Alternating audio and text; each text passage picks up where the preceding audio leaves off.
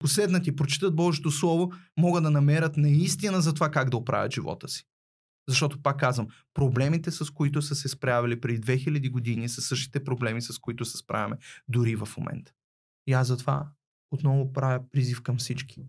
Нека да се върнем към християнските ценности. Аз не казвам всички станете протестанти, не казвам станете католици, не казвам станете православни. Това, което аз казвам, търсете Бог. Търсете Бог със сърцето си. Намерете го в Библията. Тази Библия е оставена за всеки един от нас. Нищо няма да му стане на човек да чете малко повече. Нищо няма да му стане да разисква и да предизвиква себе си към по-добро.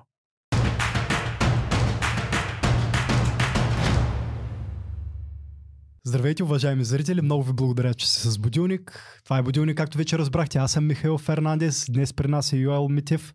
Как си, Жоел? О, благодаря ти много добре и благодаря наистина, Михаил, за поканата. За мен е чест и удоволствие да гостувам в този прекрасен подкаст. Много ти благодаря, че си тук отново. В този прекрасен хубав съботен почти летен ден. Почти летен. Днеска е Хората е не могат да видят, обаче наистина е много слънчево и приятно. да, когато го гледате, ако гледате зимата, това нека ви стопри този разговор.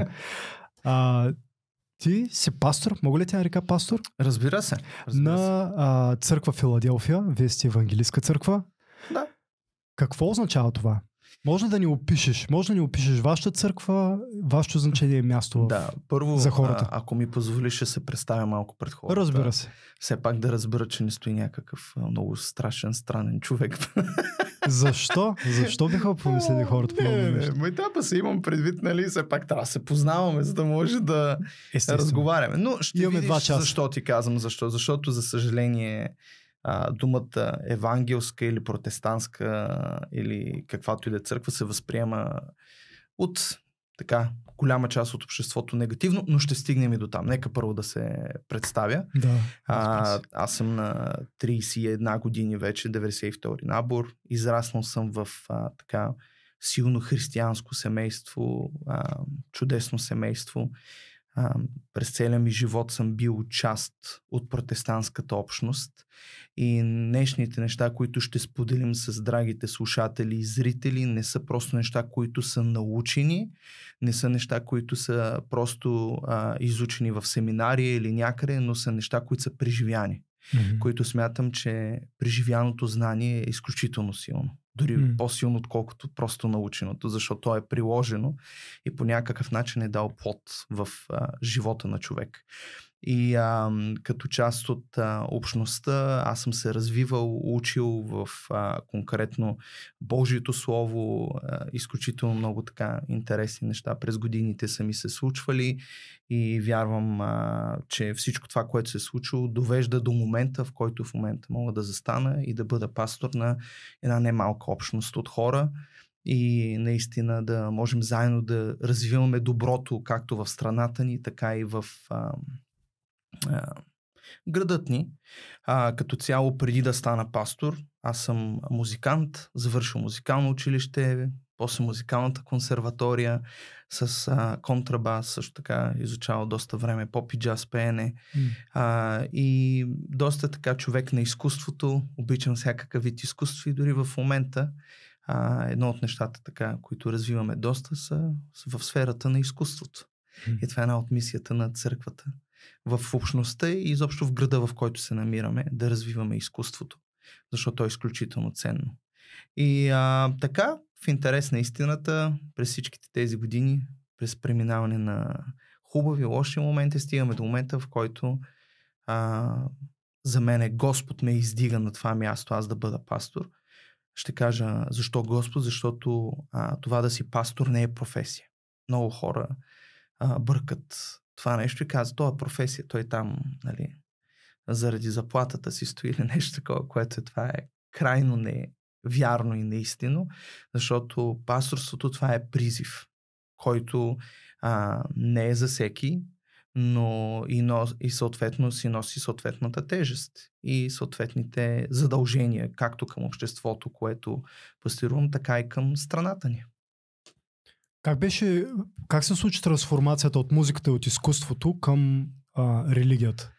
Ами, то никога не е било някаква драстична трансформация, тъй като нали, както а, споменах, аз съм израснал в, а, в общество, което се говори за Бог, живее се според стандартите на Библията, а, според, а, нали, не, не сме а, много хора използват думата строго религиозни в това да всяка буква и дума на закона да се изпълнява и това не ме разбира, ние не сме...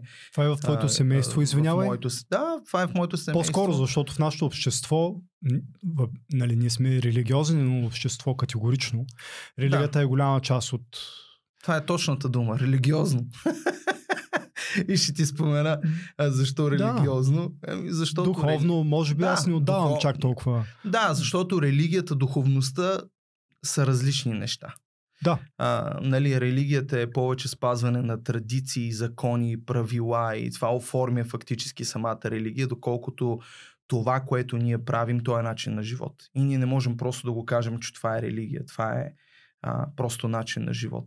И ние Библията не сме приели като религиозна книга и, и хората, които ни получават и ни помагат в израстването като някакви просто религиозни водачи, но напротив хора, които наистина са загрижени в това Божието Слово и принципите на Божието Слово, Библията, да могат да оживеят в нас и да имаме един добър плод, живот mm-hmm. и изобщо да а, бъдем добри настойници на това, което сме приели. Но мисля, че аспекта на религията не е толкова, въпреки че на всички празници се отбелязва, дава се а, честването на църквите от различните религии по медиите. Нали, разбира се, не сме да. някакви. А, но въпреки това не бих казал, че това би могло да те определи, защото виждаме резултати във всяко едно направление от различни хора на нашето общество. Но в твоето семейство, какво представляваше а, религията в твоето семейство? Защото разбирам, че това ти е по някакъв начин ти е ориентирал. Да, аз бих сменил думата вярата. Защото вярата, аз добре. обичам да използвам Разбира повече се. вяра, отколкото религия. А... Как се изразява? Това в момента в фантазията, предполагам, на нашите зрители и слушатели от а, молитва в... преди хранене, в различните моменти на деня, молитва или... Ако, ако трябва да съм честен и откровен, доста често а, се забравя човек да се помоли за храната си или това, но, но със сигурност а, семейството ме е учило на принципи, които са изградени върху Божието Слово, върху а, нещата, които се случват. И едно от нещата, които е хубаво човек да има, е нещо, което учи Библията, е да имаме взаимоотношения с Исус Христос, взаимоотношения с Бог. И това става под формата на молитва, това става под формата на изучаване на Божието Слово, Библията. И по някакъв начин, когато ти опознаваш тази книга, ти започваш да придобиваш а, качествата на тази книга и започваш да придобиваш наистина както знания, но така и наистина практически как да прилагаш нещата в живота ти, за да върви по-добре. Защото ако трябва да сме честни, дори погледнато съвсем грубо, просто отгоре, това са хиляди години живот, толкова много поколения преминати през хиляди години. А истината е, че трудностите и проблемите, с които се изправяме днес, не са се променили по никакъв начин с трудностите и проблемите, с които са се справили преди толкова хиляди години. И това са принципи, които ние има ли нужда да извървим един път по наш начин и да разберем, че сме допуснали тези грешки, а, като при положение, че имаме книга, която е описана всичките грешки всичките добри неща и можем просто да се получиме и да не ги допускаме. Защо трябва да допускаме грешките в живота си и накрая да пропилееме години от живота си в преследване на вятъра, както се казва, отколкото да се получиш от грешките, които са правени, защото Библията не са само добрите примери, там са сложени и лошите примери. И човек може да се получи и от двете страни. Какво да прави и какво да не прави. И съответно в моето семейство, а, просто това, което са държали моите родители, е в това да ме обучават в добрите примери и да ми показват и лошите примери за това какво е добре да прави и какво не е добре да прави. Като са използвали Библията. Точно така, защото mm-hmm. Библията, това е знанието, това е а, това е Словото. И дори в а, Йоан първа глава се каза и в началото беше Словото и Словото беше Бога и Словото бе Бог което фактически тази Библия, която държим, то е боговдъхновеното живо слово, което ни е предоставено. И а, нали, погледнато чисто по библейска гледна точка, но дори, пак казвам, от най-груба, простовата форма, просто това са наистина толкова много животи, които са преминали и наистина виждаме добрите плодове, когато правиш това и лошите плодове, когато правиш онова. И дори от най- елементарен поглед човек може да научи изключително много. От самата Библия. Точно така. А, казваш, това с което се сблъскваме днес е също с което са сблъсквали хората преди хиляди години. И заради това може да почерпим мъдрост и да знаем как да реагираме в дадената своята ситуация, в своя живот, имайки преди, когато сме запознати с а, моралните ценности, които са вплетени в история в Библията.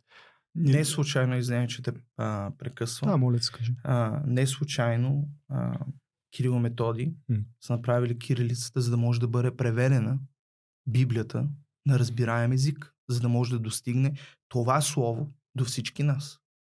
И това наистина е страхотно, защото много малко държави, изобщо, изобщо съществуващи държави могат да се похвалят, че наистина е имало такив, такъв тип добродетели и хора, които са, са дали животът си, за да могат да преведат Библията и тя да достига. Ако Кирил Методи са сметнали, че това е правилно и са отдали живота си на това нещо, колко повече нали, ние трябва да вярваме и, и да се придържаме към всичките тези неща, които говори Словото. А и смятам, че не би трябвало да бъде непозната, не, непозната сфера, защото ние наричаме себе си християнска нация. Не е ли така? Да, да. България е християнска държава. И изключително неприятно, когато до поколенията не могат да имат дори най-малка обща култура върху християнството.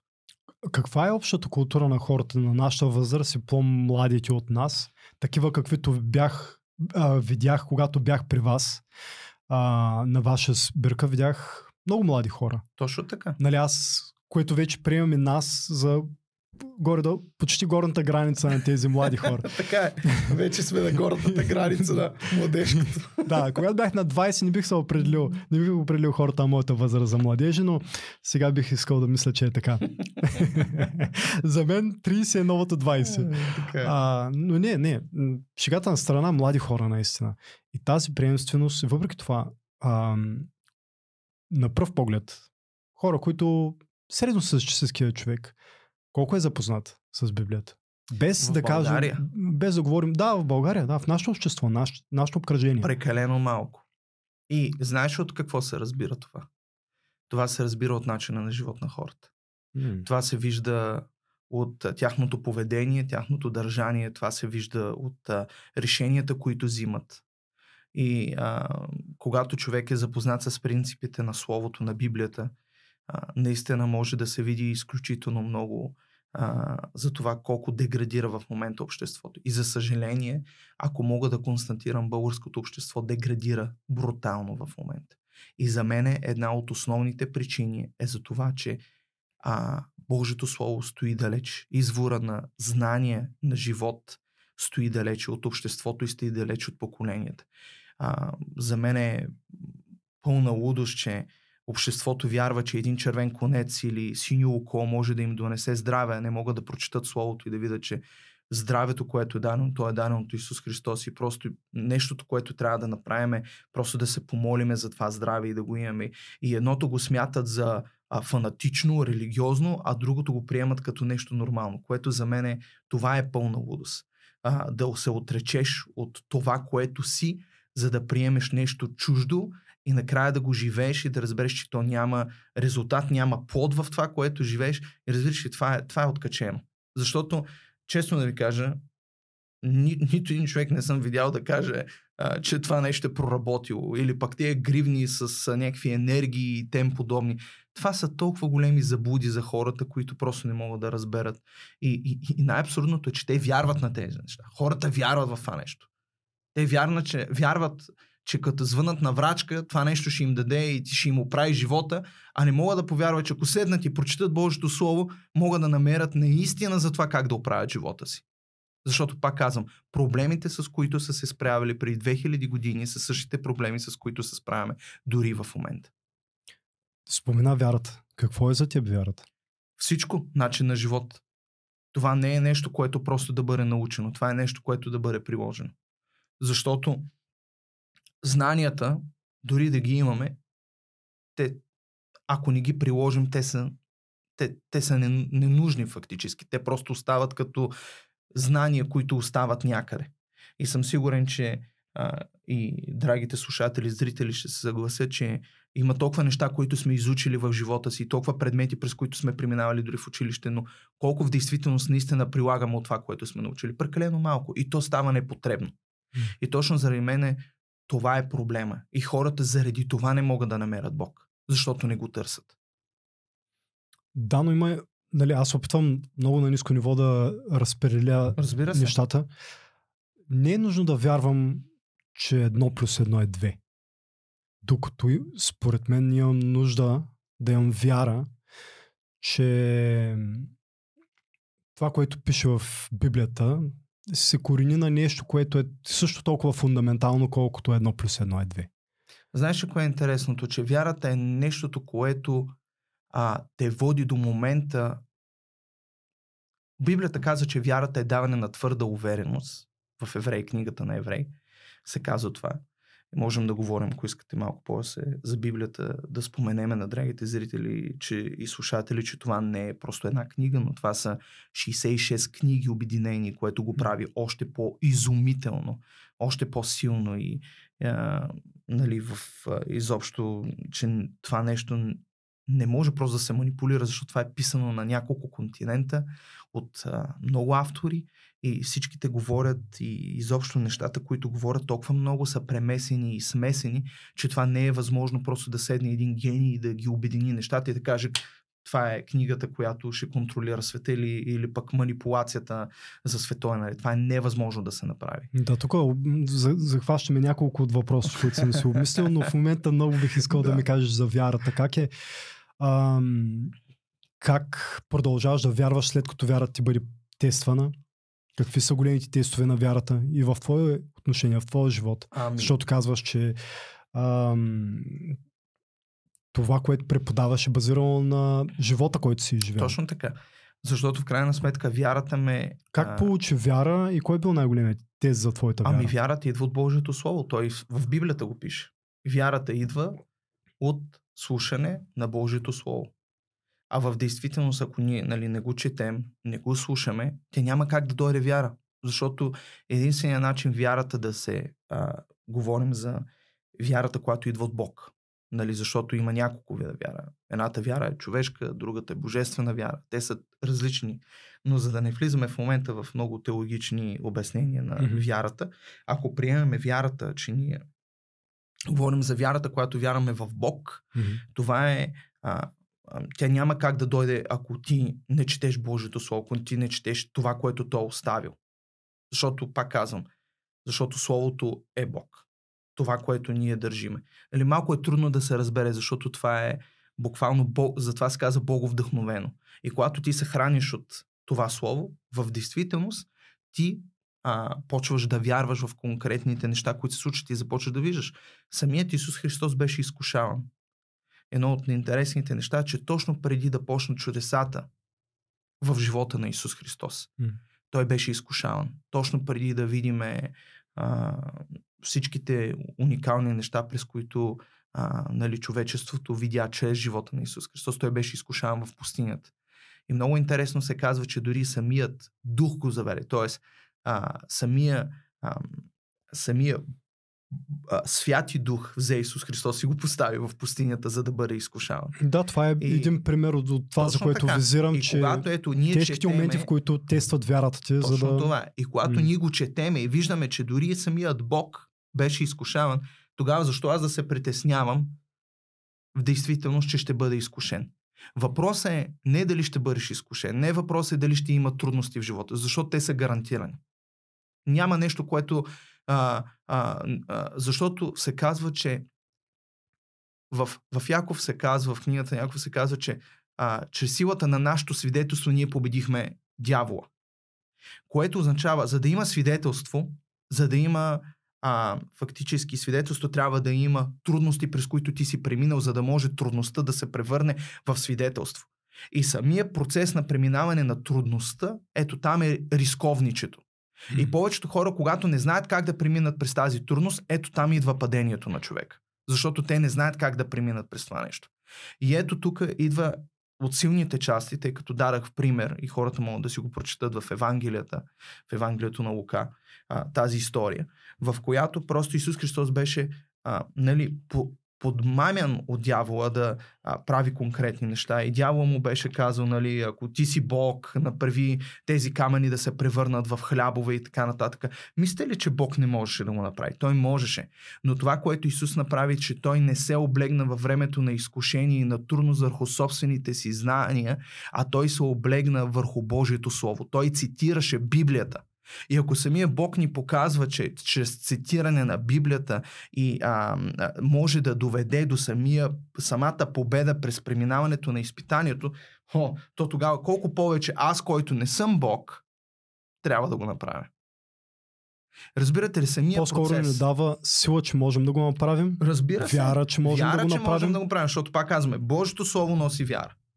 И ето, че Исус Христос цитира Божието Слово. И това само по себе си започва да работи и той премина през всичките тези изкушения.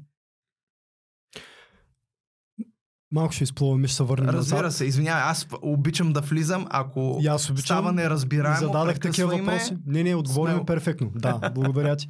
А, най-общо казано, църква Филаделфия. Какво, каква е вашата същност? И каква е и вашата, примерно, разлика от църквата на площад Кирил и Методий? Да. А, както повечето хора знаят, че протестанството, нали, много хора не знаят, но протестанството е и евангелските църкви, това е едно и също нещо. Имам пред. Ние сме основани от протестантското движение. Да. А, Аз кое- казах а, евангелистка, протестантството. Точно също. така. И може би Да. да. е хубаво. Ма, няма значение. И двете думи са акуратни и те са правилни. Имам Да. предвид, не е нещо, което а, не е правилно казано. А, м- нека да отидем първо от къде се появява това нещо. Защо се появява? В действителност много хора не знаят, но протестантството ни идва от Америка. Казвам защо Америка, защото по времето на комунизма едно от основните неща, които са били обвинявани протестантите, че сме били американски шпиони което това е липса на тотално разбиране за нещата и изобщо вникване в нещата. Протестантството първо ни идва от Америка. Това, че Америка е протестантска нация, това е решението на нацията. И съответно протестантството идва от Германия. От един а, свещеник, богослов, който се казва Мартин Лутер. И това, което той прави, че той изкарва тези през 1517 година и ги поставя тези тези си, като а, тези тези си противоречат на католическата църква за множество от нещата, които те правят, като индиогенции и така нататък. Знаем, че историята на църквата не е красива история. Под противоречат имаш предвид. А, които застават против индиогенцията, против всичките неща, които католическата църква, а, защото много от нещата, които за съжаление се правят в църковните общности, доста често не кореспондира с Библията Божието Слово. И когато една практика започне да бъде правена, тя не е тя не кореспондира с Словото и тя не е част от Словото, тогава това се превръща в диктаторство, което ние сме видяли, за съжаление, в църковната история изключително много. А, Библията и вярата да бъде употребявана с цел манипулация, с цел доминация, с цел контрол на обществото и така нататък. И това е, за съжаление, а, неприятната истина. Да, Словото на Бог може да бъде употребено за това нещо, но и Словото на Бог може да бъде промен, а, а, използвано за промяна на нации в добра посока. И не чрез манипулация, а просто чрез прилагане на това, което пише. И Влиза се, предполагам, в някакъв конфликт. а, в конфликти винаги е имал. Конфликти винаги е имал. И в действителност Мартин Лутер прави това протестантско а, то не е течение, но цяла организация, която Мгм. после продължава до днешен и тя се развива и тя в момента е а, първо мисля, че най-многобройни са католиците, след това са протестантите, след това е православната църква и така а, надолу. Нали, говорим като численост. В, от, като части от християнската вяра. точно така, защото нали, християнството се дели на три основни течения. Мгм. Католицизъм, православие, протестантство. Мгм. За тези, които не знаят. И ето тук, за съжаление, идва момента, в който доста хора дискриминират. Но християнството то представлява тези три основни течения. И тези три основни течения имат съответно а, различен начин на провеждане на богослуженията. И ето тук идва момента. С какво ние сме по-различни, примерно от, а, а, да кажем, а, православната църква. Да. Ти казах. На най-привидно ниво. На най-привидно ниво. посетител, който за първ път влиза Точно при вас, така. както аз бях, А, нещото, което хората... когато дойдох да се запознаем. Да. Да. А, нещо, което ние вярваме, че църквата не е сградата, а църквата сме ние, обществото, които сме обединени от Божията любов. Доколкото останалите а, две, а, да кажем, религиозни а, деноминации, а, повече вярват, че църквата това представлява фактически самата сграда. Мгм. Ние не вярваме, че църквата и ти дойде в един клуб, Мгм. което малко е странно да наречем клуб църква, но ние не го наричаме клуба църква поради това, че клуба става изведнъж църква, ами ние го наричаме, защото ние, обществото, обединени от Божията любов, правиме и изграждаме църквата. И в Словото се казва, че където двама и трима са събрани в Божието име, то е между тях. И фактически това общение на тези двама, трима и Бог изгражда и, и, и изобщо представлява самата църква. И ето тук идва а, красивото нещо, че където и да се намираш, когато има някой, който да се съгласи с тебе в молитва, тогава наистина ти правиш а, това ядро, което ние наричаме църква. Така че, а, да, първо сградите привидно са различни. А, с а, провеждането на мероприятието, вие знаете, че музиката, която ние изпълняваме, е коренно различна от музиката, която се изпълнява примерно в другите а, църкви, говорим за католическата и православната, тъй като нали, те наблягат повече на а, канонични пеяния, нали, говориме чисто за ам, как да го обясним? Хората знаят, им при- присъствали са на литургии, знаят, че това, което се пее, първо, рядко е на български язик, доста често е на, не знам дали е на латински, да не, в момента да не говоря празни думи, но, но разликата е, че просто има различна музика, нашата музика повече се доближава до това, което слушаме а, като, а, като стилове в а, ежедневието. Наподобява някаква част, нали, хвалението. То си има, то така се нарича хвалението и стилът музика, нали, то е, така се нарича хваление а, и поклонение. И в действителност този стил музика, то е взаимство от различни, а, различни стилове и изградило себе си по този начин. И ам, освен му, музиката, която е по-различна, също така ин- интериора и вътре нещата, които се случват са по различен начин. В а, православната църква има а, повече икони, в католическата църква има статуи, а, а пък при нас няма нито икони, нито статуи. А, при нас е, а, про, нямаме нито свещи, които се палят и а, нямаме просто такъв тип традиции, които трябва да се спазят, за да може ти да спечелиш някакво благоволение пред Господа, за да може нещата да ти се получат по-добре. А, мен ми е интересно а, да не говоря само аз, че да не обръза на драгите слушатели. Зрители. Аз имам а, много сериозни критики от доста зрители, че много прекъсвам гостите, затова те оставям. Така ли? Да, което не означава, че трябва да се преминава тема в тема. Е, Да. да. Изказваш се напълно Не, не, не. спокойно. Аз много се опитвам да се контролирам, за да не те прекъсвам през цялото време. Интересно ми е. Имам множество въпроси. Да, Много ми е интересно. Не означава, че ми е скучно говорим. или че Да, няма да. какво да питам. да. А, защо според теб се пали свещ в църква? Аз как да те попитам, да ти върна въпроса. Не виждаш ли по-скоро, ам, ако трябва да защитиш паленето на свещи и да го аргументираш, както и това да има икони, не виждаш ли стойност в това да имаш момент на размисъл? Аз а, такъв елемент намирам в тази традиция.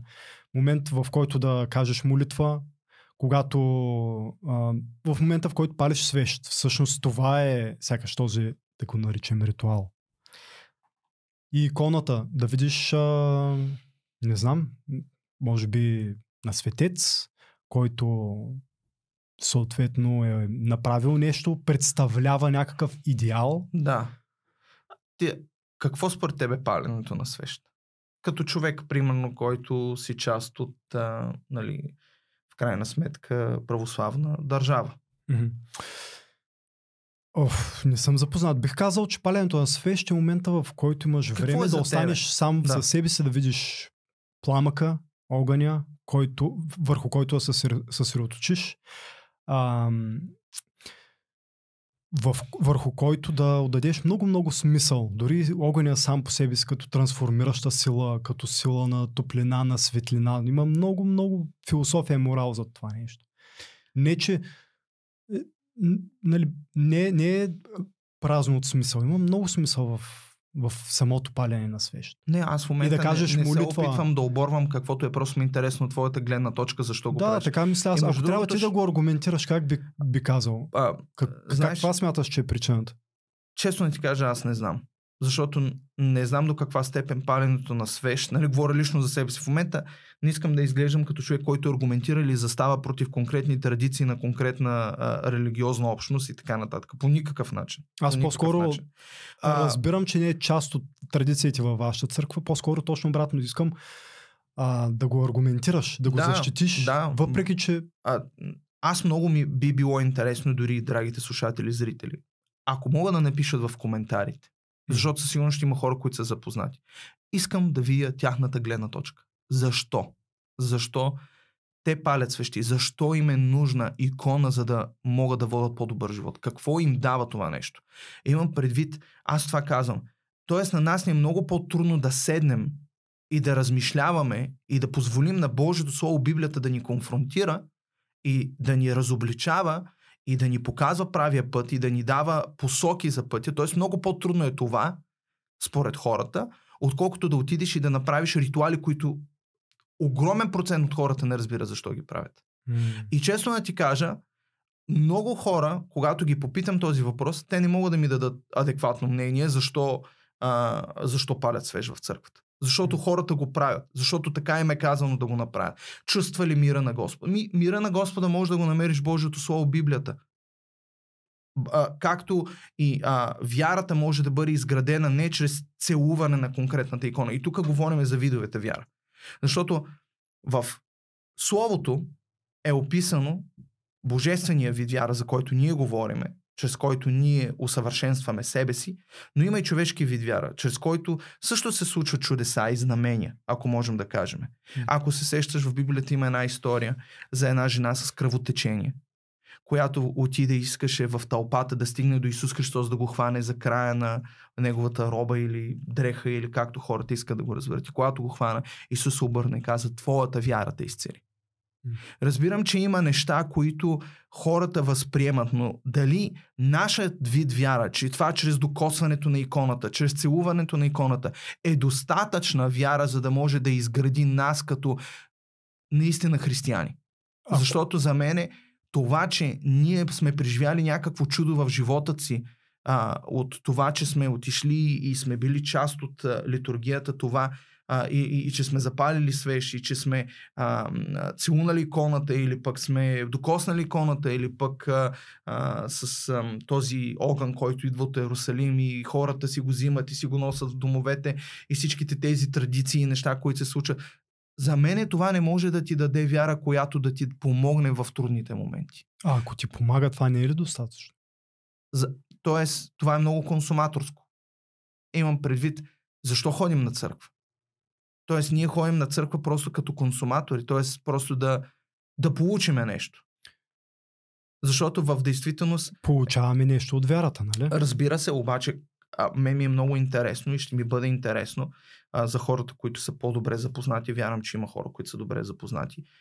А, да ми го опишат къде го пише в Божието Слово това нещо като действие. Ми ти цитира току-що. Има ли значение дали кръвотечението е спряло, защото тя се е докоснала до всемирната сила или защото просто от нейната вяра, тя е стигнала до там и нейната вяра е спряла кръвотечението. Има ли значение и, да, и може да приемем за факт, че нямаше да спрете кръвотечението, реално не е спряло по друг начин?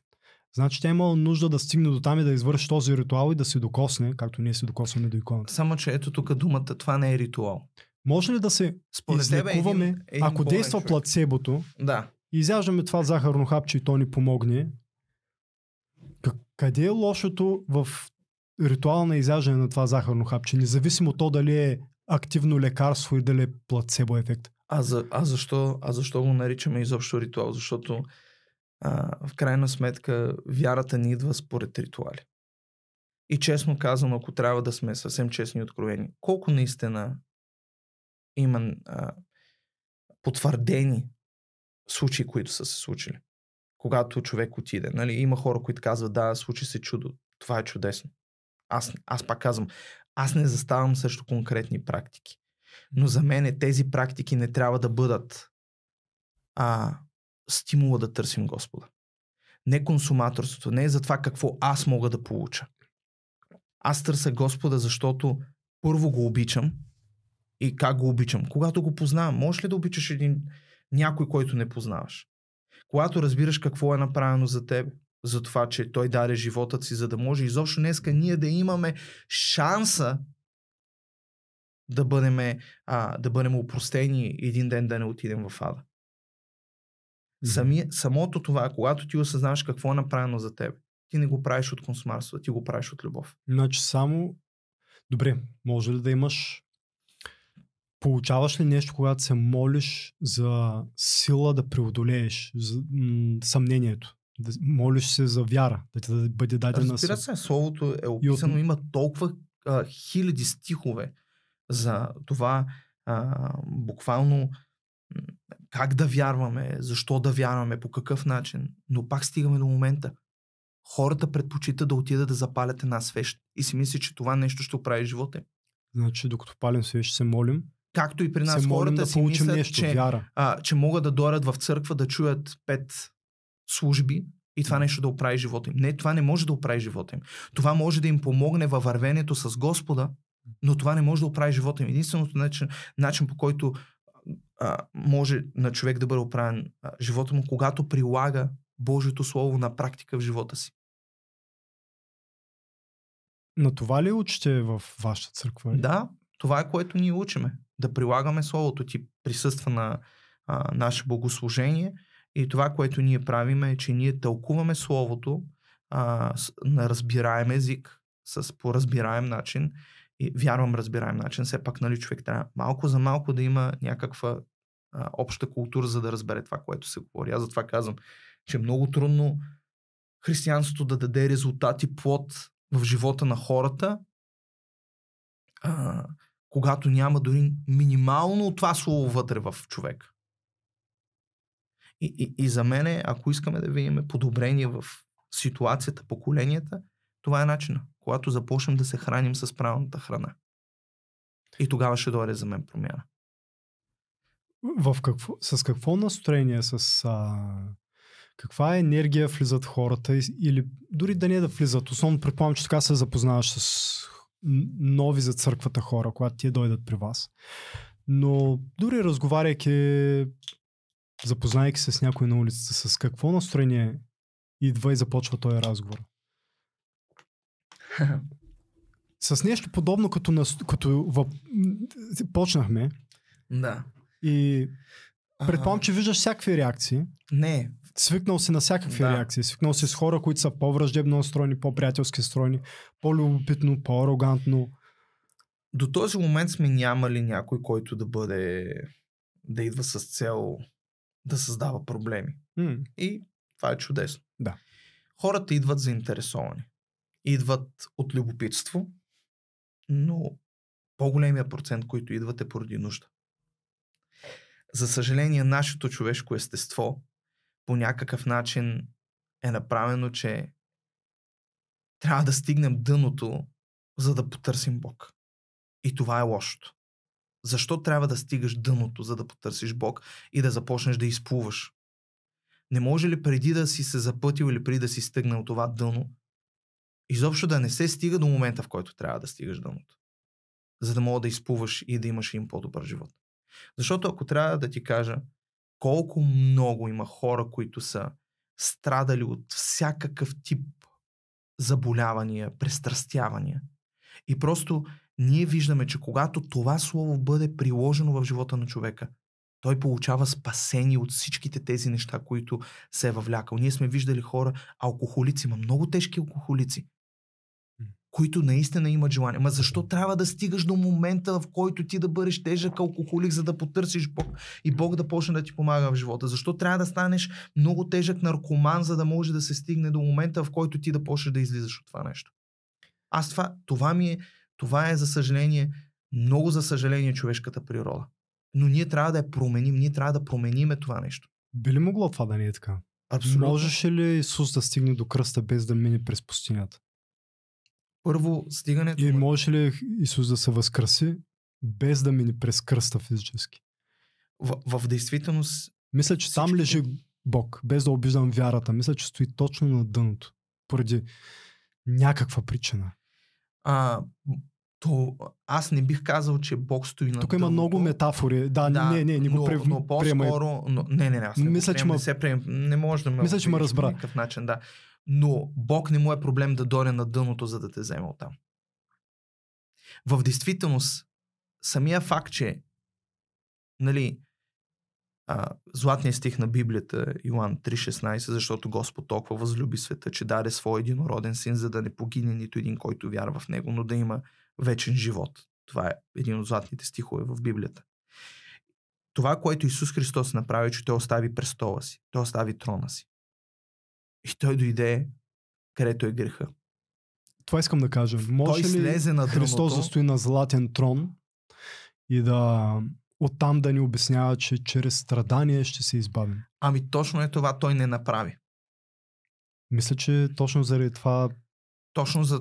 човек някакси, човешка природа ли, е? ти го спомена като човешка природа, че трябва някакси да стигне дъното, за да потърси... Ама то не трябва. Вярата. Защото човек може. Аз не съм стигнал дъното. Имам предвид, имал съм сфери в живота си, в които да, не са били окей, okay, със сигурност. Имал съм, а, не искам в момента хората да си мислят, че аз съм някакъв мега светец, който никога не е бъркал, който никога не е допускал грешки в живота си. Не, аз съм допускал грешки, не, аз съм бъркал. Не, аз съм имал различни а, трудности, през които съм преминавал, неща, които са ме държали, неща, които са по един или друг начин са ме отделяли от Бога. Но, но, но това е човека в своята немощ. Господ се прославя. В нашата немощ Господ се прославя. Да, разбира се, разбира се, че Господ знае, че ние ще се грешим. Разбира се, че Господ знае, че ако, ако Господ, а, а, а, ако ние не се грешахме, тогава за какво Той дойде? Той дойде точно това, защото Той знае, че ние не можем да извървим пътя си сами. Но аз пак казвам, не е нужно ти на пътя можеш да спреш и в средата на пътя. Не е нужно да стигаш до самия край, за да почне да идва подобрението в живота ти. Не е нужно да станеш пристрастен към конкретни субстанции, за да мога да потърсиш Бога. Не е нужно а, мозъкът толкова много да ти се промил от а, порнографията и да не можеш да излезеш от това нещо, за да потърсиш Бог и да разбереш, че това нещо, което се случва, не е окей с живота ти. Обаче, когато се заговори за това, хората, а, не, не, не. Обаче, като се появи някой като Андрю Тейт или някой а, в момента, които са супер нашумяли и почва да говори против порнография, против това, против онова, о, този е много умен, този е много... Всичко е описано в Словото, всичко е дадено като принципи. Въпросът е, че ние не искаме. И оттам идва падението на човека, защото ние не искаме Бог. После хората викат няма Бог. Ми, как ще има Бог? Имам предвид, когато ти не го търсиш, когато ти не отиваш при него, защото единственият начин да отидеш към Бога, това е чрез спасение, това е чрез Библията, която предизвиква в тебе желание за промяна. Ако ние а, не отиваме към Бог, ако ние не отиваме към Неговото Слово, тогава ние няма как да видим Бог. И хората казват, ма, погледни колко много страдания, колко много а, болка има в света, колко хора умират от глад и така нататък. Да, хората го правят, защото те не отиват при Бог. Има, Аз, има, извинявай, има толкова, а, аз обичам емоционално да говоря, хората ще разберат. Харесва ми страхотно. страхотно. Аз съм човек обратното нещо. затова, затова ти си човека на сцената. Все едно, а, да кажем, а, човече, магазините за храна не съществуват. И да твърдиме, те не съществуват. Нищо, че са там. Те не съществуват. Те не съществуват. Или да кажем а, и, да си, и, и нали, да стоиме гладни в къщи. Стоиме гладни и говориме, те не съществуват. Все едно да кажем, а, фризьорите те не съществуват. Да стоиме с дългите а, коси и, и, и, и а, нехигиенични и, и, и да кажем, то не съществува това нещо. Как разбираш, че съществува? Когато отидеш на това място, когато влезеш и видиш нещата, няма как да очакваме Бог да ни се... А, а, а, нещо, което хората, когато четат Библията, разбират. Бог е джентълмен. Той няма да се натрапи на никой. Но същевременно той каза, опитайте ме. Това са думи, които идват към нас. И аз искам да предизвикам хората, ако мога нещо да предизвикам хората днеска, не е просто да, да, да, да, да им предам някакви знания, а просто да опитат Бог. Защото Той не се крие. И Той няма да се скрие. Въпросът е, че ние трябва да тръгнем да го търсим, за да се случи това нещо. Добре казано. Спомена Андрю Тейт. Това ми напомня на аналогията с захарното хапче. Ако той дава един, дори той, предполагам, че всеки един, дава добро послание. Послание към един позитивизъм в някакво отношение. Дори да се наложи така тежко да идеализираме някои негови думи. Най-добрите негови думи, да кажем. А, не означава ли, че е полезен? Не е ли той един или той, или какъвто и да е друг пример, който дадахме, мост към едно подобряване на човешкото, човешката болест, човешкото същество, човешкото съзнание. Ти го спомена с нещо относително, защо трябва да има нужда те да го казва, или защо трябва да имаме нужда да имаме църква, или защо нали, да отидем там за цюним икона, нали, не може ли без това? И аз в, Трудно ми е. Продължавам да си да. мисля, че е, ако имаме нужда от това и ако това води и дава резултат, да го считам за нещо хубаво, щом дава резултат. Това, че се случва добри неща, не означава, че отиваш на, на, на правилното място. Защото ние хората определяме много. Разбираш ли, добро и лошо е пречупено изразите изключително много през различни призми на живота ни. Mm-hmm. За едни добро е едно, за други добро е друго. За едни лошо е едно, за други лошо е друго. Mm. И това, че в нашите очи звучи, че нещо е добро, то не непременно то е добро. И ето тук идва момента на Библията, в която Божието Слово е 100% истина. Ние имаме, ние имаме нещо, към което можем да се да погледнем дали това, което се говори е добро. Защото да, Андрю Тейт може да говори много позитивни неща, много може да говори добри неща. Но къде всичките тези добри неща водят? Какъв е него? Защото в крайна сметка добрите неща не са ли точно те трябва да после да има и добри плодове? Да, да. Ако има добри плодове. Те пак не са достатъчни, защото добрите плодове водят до къде води цялото нещо. В крайна сметка трябва да стигне, стигне всичко това, което си започнал до някакъв край. До къде го води? В крайна сметка, а, а, съмнителния му живот, ние познаваме сега, не искам да влизам, нали. Да, да, излишно е извън излишно толкова е, личност, но аз беше личност, много бегал пример, много но, идеализиран, но, да, но морален с който иде, с който иде. Mm. Нашите политици не говорят ли много добри неща? Mm. И, и, и някой път излизат и казват, ето направихме, ето сега ще, скоро ще ни отворят нашата арена, тук, mm. която толкова години се правеше и ще кажат, ето това е добро.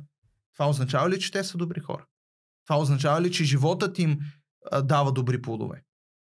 Те Мисля, дава че... в действителност добро и те наричат едно добро през призмата, през която те наричат нещото добро. Мисля, че на тази позиция трудно би могло да има някой, на който да възложим своята вяра. Мисля, че там може да се качи и второто пришествие и няма да му вярваме. Няма как да му повярваме и ще бъдем грешници, като кажем, те всички са еднакви. Може би не са всичките еднакви, нали? Няма двама еднакви човека, предполагам.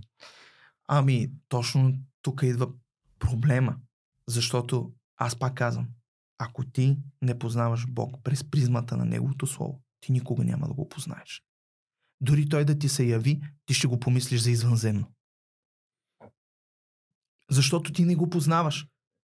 Ти не знаеш. И тук не говоря да го познаваш като визия, като лице, а да го познаеш с, с вярата, която е вътре в тебе. Защото, знаеш ли, вярата дава една духовна чувствителност в човека, чрез която Господ работи. И ти усещаш, разбираш, тази духовна, ти ставаш чувствителен към нещата. Когато четеш Библията, ти ставаш чувствителен към нещата. И тогава ти много лесно може да разбереш едно нещо дали е добро или лошо.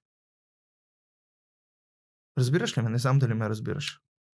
продължавам за, за тези 30 почти 5 години ми е много, ми става все по-трудно да дам категорично мнение на това, кое е добро и лошо. Все повече започвам да се, за, да се чувствам като съдник, който трудно би могъл да аргументира защо има силата и къде е дошла и се е породила тази сила да бъде съдник. Точно така, защото пак стигаме до момента. Ние познаваме доброто в измерението на преживяното от нашия живот. А това не трябва да е така. Дори от преживяното на нашия живот. Нещо, което днес а, нещо, което преди 10 години съм си казал, това беше толкова лошо, че ми се случи това ужасно нещо. И днес, 10 години по-късно, разбирам, че съм изключително благодарен, че някой ме е уволнил, за да мога в момента да съм на мястото, където се намирам. Точно това е. Тогава как в момента мога да преценя кое е добро и кое е лошо? Ами точно. Дори с помощта на Библията не ами, съм ами... сигурен, че може да се случи това. Напротив, може, защото... Това е вярата. А, ма знаеш, може, защото историите, историите ги говорят. Историите говорят. Знаеш на колко хора, извинявай, колко хора в пътя си в преследване на Бог, достигане на Бог, са се случили толкова огромни катаклизми в живота ти. Толкова пъти са били отхвърляни. Но те не са разбирали, че точно това отхвърляне, точно те катаклизми, които са случили в живота ми, е стъпката, която са се приближавали към Бог. И ето тук идва момента, в който ако ние това не го знаеме и не прочетеме и нямаме някакво, ние наистина не можем да разберем дали това нещо е добро или лошо. Да, Повярвай да. ми, Библията е описана толкова лесно. Библията е написана както за а, а, супер богослови, родирани хора, които тълкуват така е написана и дори за хората, които дори не могат да четат. Когато им кажеш те да го възприемат с ушите си и да го възприемат с сърцето си. Дори ако видиме в, в Словото а, апостолите, които следваха Исус Христос, сред тях имаше неграмотни. Имаше и хора като Лука, които бяха доктори. Откъде Говорим... тази гениалност на Библията да е достъпна и разбираема както за богослови и те да продължават да имат база за това върху да, как да разсъждавате, да им е сложно какво точно иска да се каже, така да е изключително разбираема и за неграмотния. Да. Словото се казва, че Божието Слово е живо и деятелно, което означава, че това не е просто получение, но това е нещо, което донася живот. Какво имам предвид?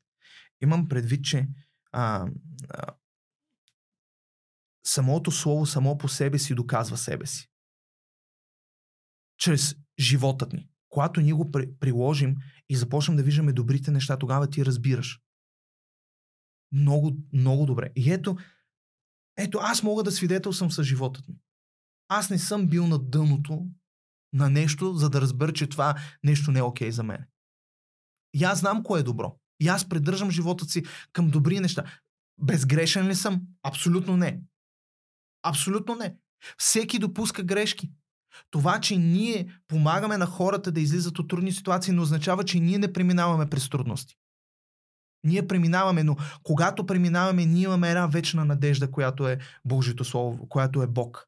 И когато ние се придържаме към това нещо, ние надеждата и, и, и, и, и, и, абсолютната вяра, защото нали казахме, вярата е дадена на твърда увереност. Тази твърда увереност, която ние имаме в това, че това, то просто произвежда силата и, и Словото оживява и започва да работи в живота ни и ние виждаме добрите плодове, това, което е било. Вярата не може да съществува. Дори човешката, дали. А, не забравяме, че ние хората сме произлезли от Словото на Бог. Не, извинявам се. Светът произлезе от Словото. Ние произлязахме директно от любовта му. Защото Словото се казва Бог е любов. И, и Господ ни направи по свой образ и подобие и така нататък. Ние произлязахме от самият Бог. И, и, ние, и, и дори Словото ни нарича а, а, а, богове с малко Б в Библията. Защото в действителност ние носим естеството, божествено естество. Но когато не разбираме какви сме, какво сме, защо сме и, и не разбираме, че ние носим толкова голяма сила вътре в себе си, която тя е пак поради Бог.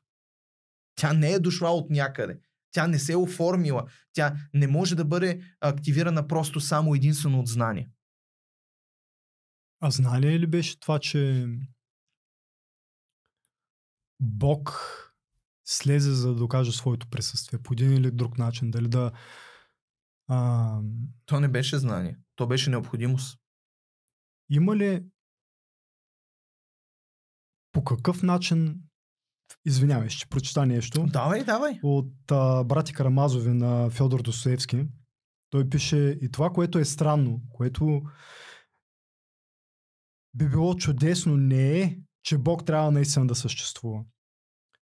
Чудото е, че такава идея, идеята за необходимостта от Бог, може да влезе в главата на един на такъв див, порочен звяр като човек. Как хрумна на човека подобна идея за Бог? Ако не му е хрумнала, значи просто А по-скоро мен, а, мен е интересно. била открита, е била възбудена по някакъв начин.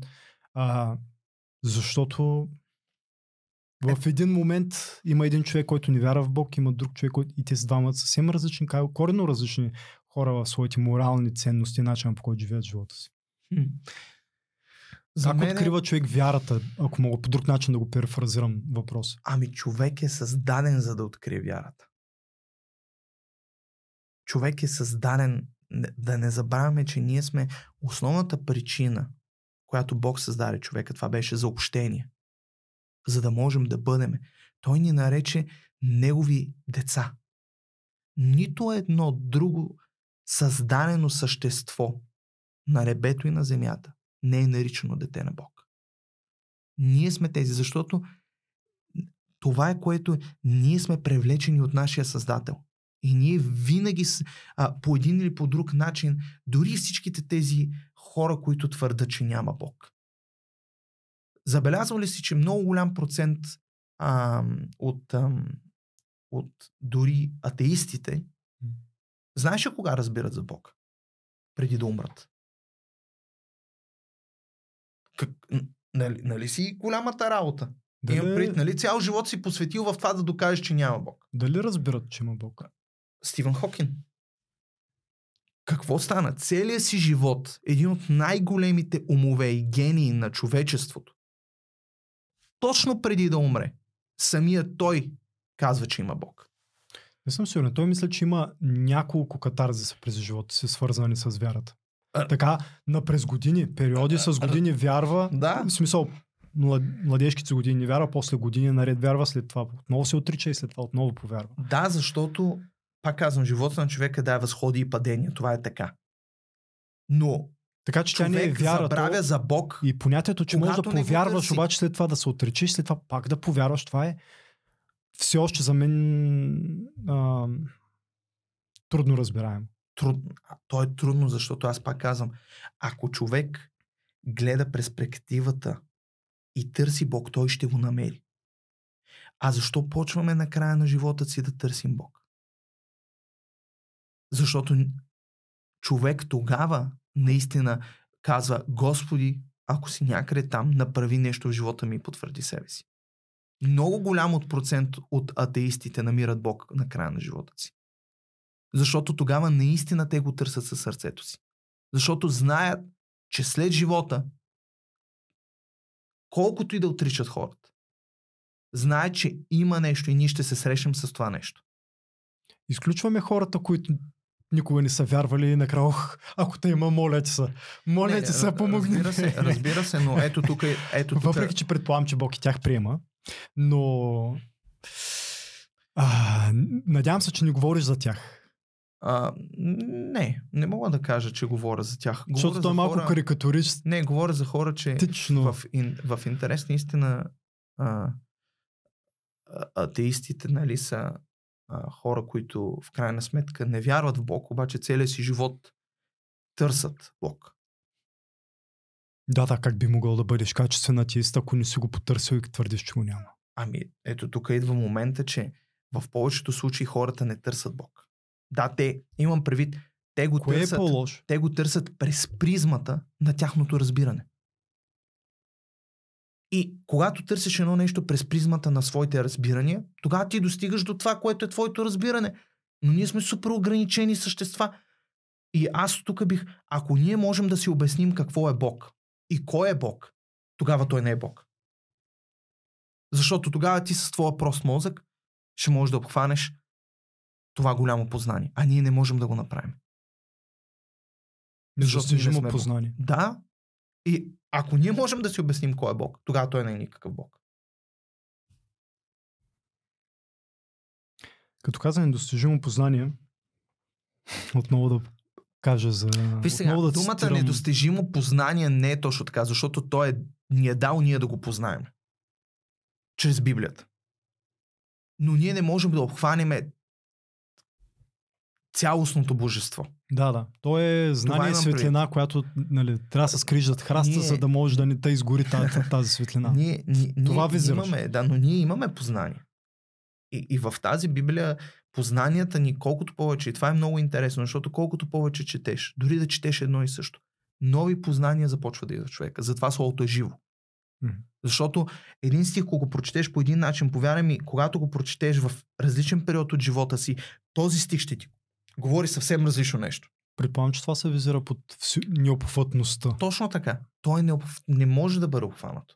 Както и да го погледнеш. Ако Господ казва, аз съм алфата и омегата, началото и краят. Как ние, хората, ще наречеме някой Бог, кого, когото можем да разбереме къде е началото и къде е края? Точно заради това си мисля, че трудно би могло да се разбере и доброто и злото. Ами, точно така. И затова ние хората не трябва да определяме а, доброто и злото възоснова на нашето преживяване, а възоснова на това, което Божието Слово показва. Защото Той е показал кое е доброто и злото. И Словото абсолютно категоризира истината. Защото, за да разберем какво е доброто и злото, ние трябва да знаем и каква е истината. Нали? Истината за доброто, истината за злото. Исус Христос Словото си каза, аз съм пътят, истината и живота.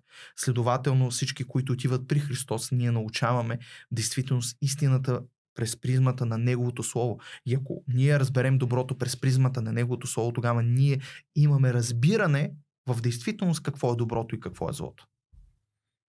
Като споменахме религията, извинявай, Библията като а, както сложен, така и достатъчно прост инструмент за четене, за възприемане на света и анализиране на доброто и злото и как тя е достъпна за всеки един от нас. В целия спектър на интелигентността и познанието. Ам, Питърсън, Джордан Питърсън, той нашупен тези дни отново в България, защото присъст беше в България. Два дни, голям интерес. Всъщност, нали, той казва, че а, гениалността идва от и раз, разбирането на отсеки на Библията е, че са напи... е, тези морални тези морали нали, са вплетени в истории. И тези истории, заради това е толкова смилаемо, защото ти имаш една история, която можеш да прочетеш. Точно така. А, какво друго можем да поемем позитивно? Какви са другите неща, които харесваш и може би с които не си съгласен с а, Джордан Питърсън, който е една значителна фигура в религиозния свят, дори бих казал.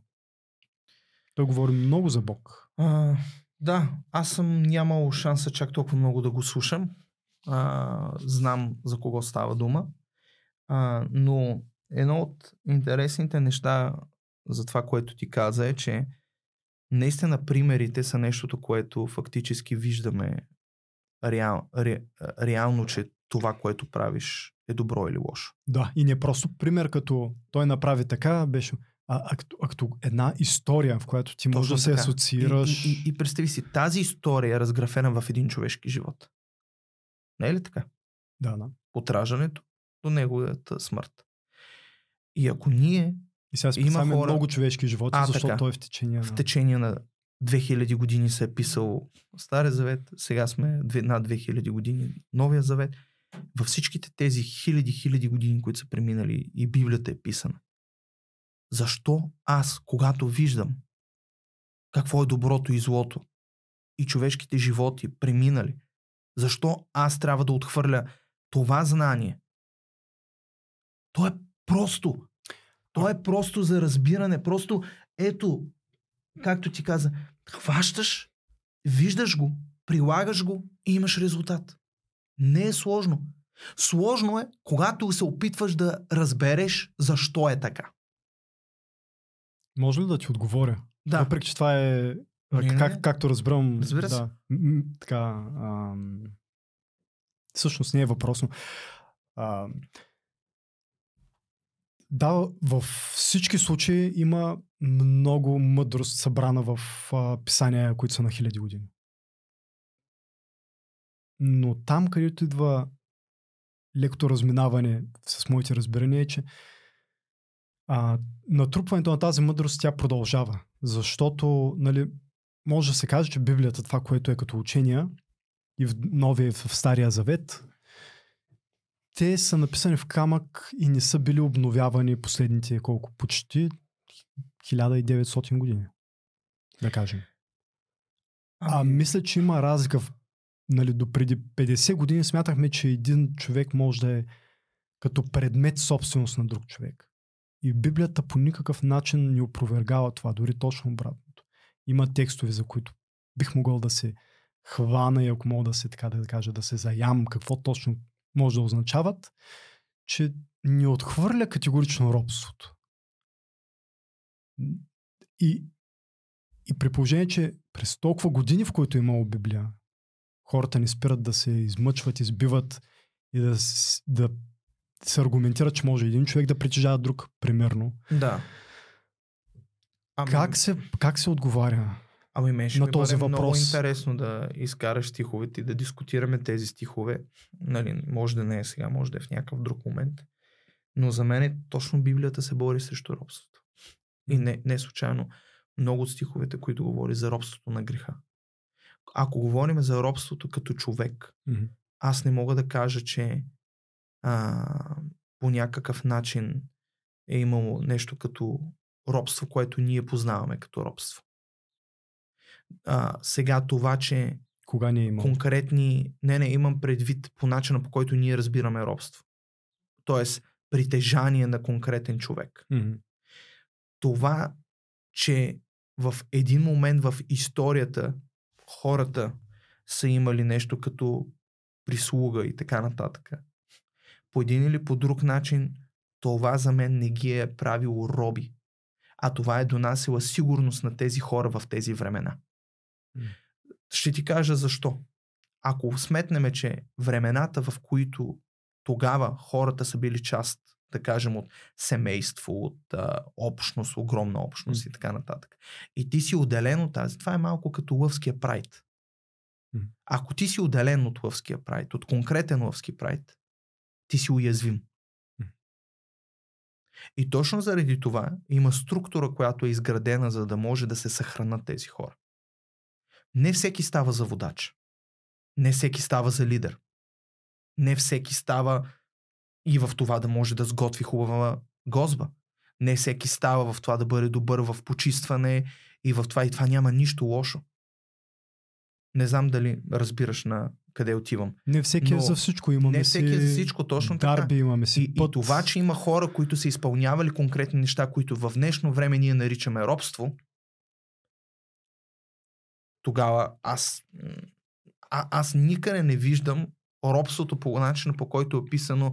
Нали, го познаваме робството от а, черните, които са претърпявали през всичките а, години, нали, като притежание, купуване. Белите, а, евреите, няма значение. Да, но робство, примерно... човек да а, притежава а, друг. ето, давам ти пример. Ако Което означава, че другия, който е притежаване веща, той Да. няма повече права от веща. Няма, Но- няма право на своя собствен живот, съответно избор. И това следва по закон и за децата му. И ето тук идва... Най-основното, Да. най-основната дефиниция на роб. Ето тук идва един много интересен момент. А, момент, в който просто... А, извинявай, избягаме малко мисълта. А, Аз Тези хора ще да изкарвам нямали- подобни откази, обаче мислех, че ще твърде като като заяждане, чувствам А, като не. лоу блоу, ако Не. такъв а, не, моля те, аз нямам един с бърз това Google нещо. search и а, такъв, е това, е това, какво ще каже? Е, не, ми, не ми допадна такъв да. като идея. Не, аз, аз не мога да... Сигурен съм, че някой, че 100 човека са те питали и по-скоро предполагах, че ще знаеш какво визирам, защото аз не бих могъл да цитирам Библията.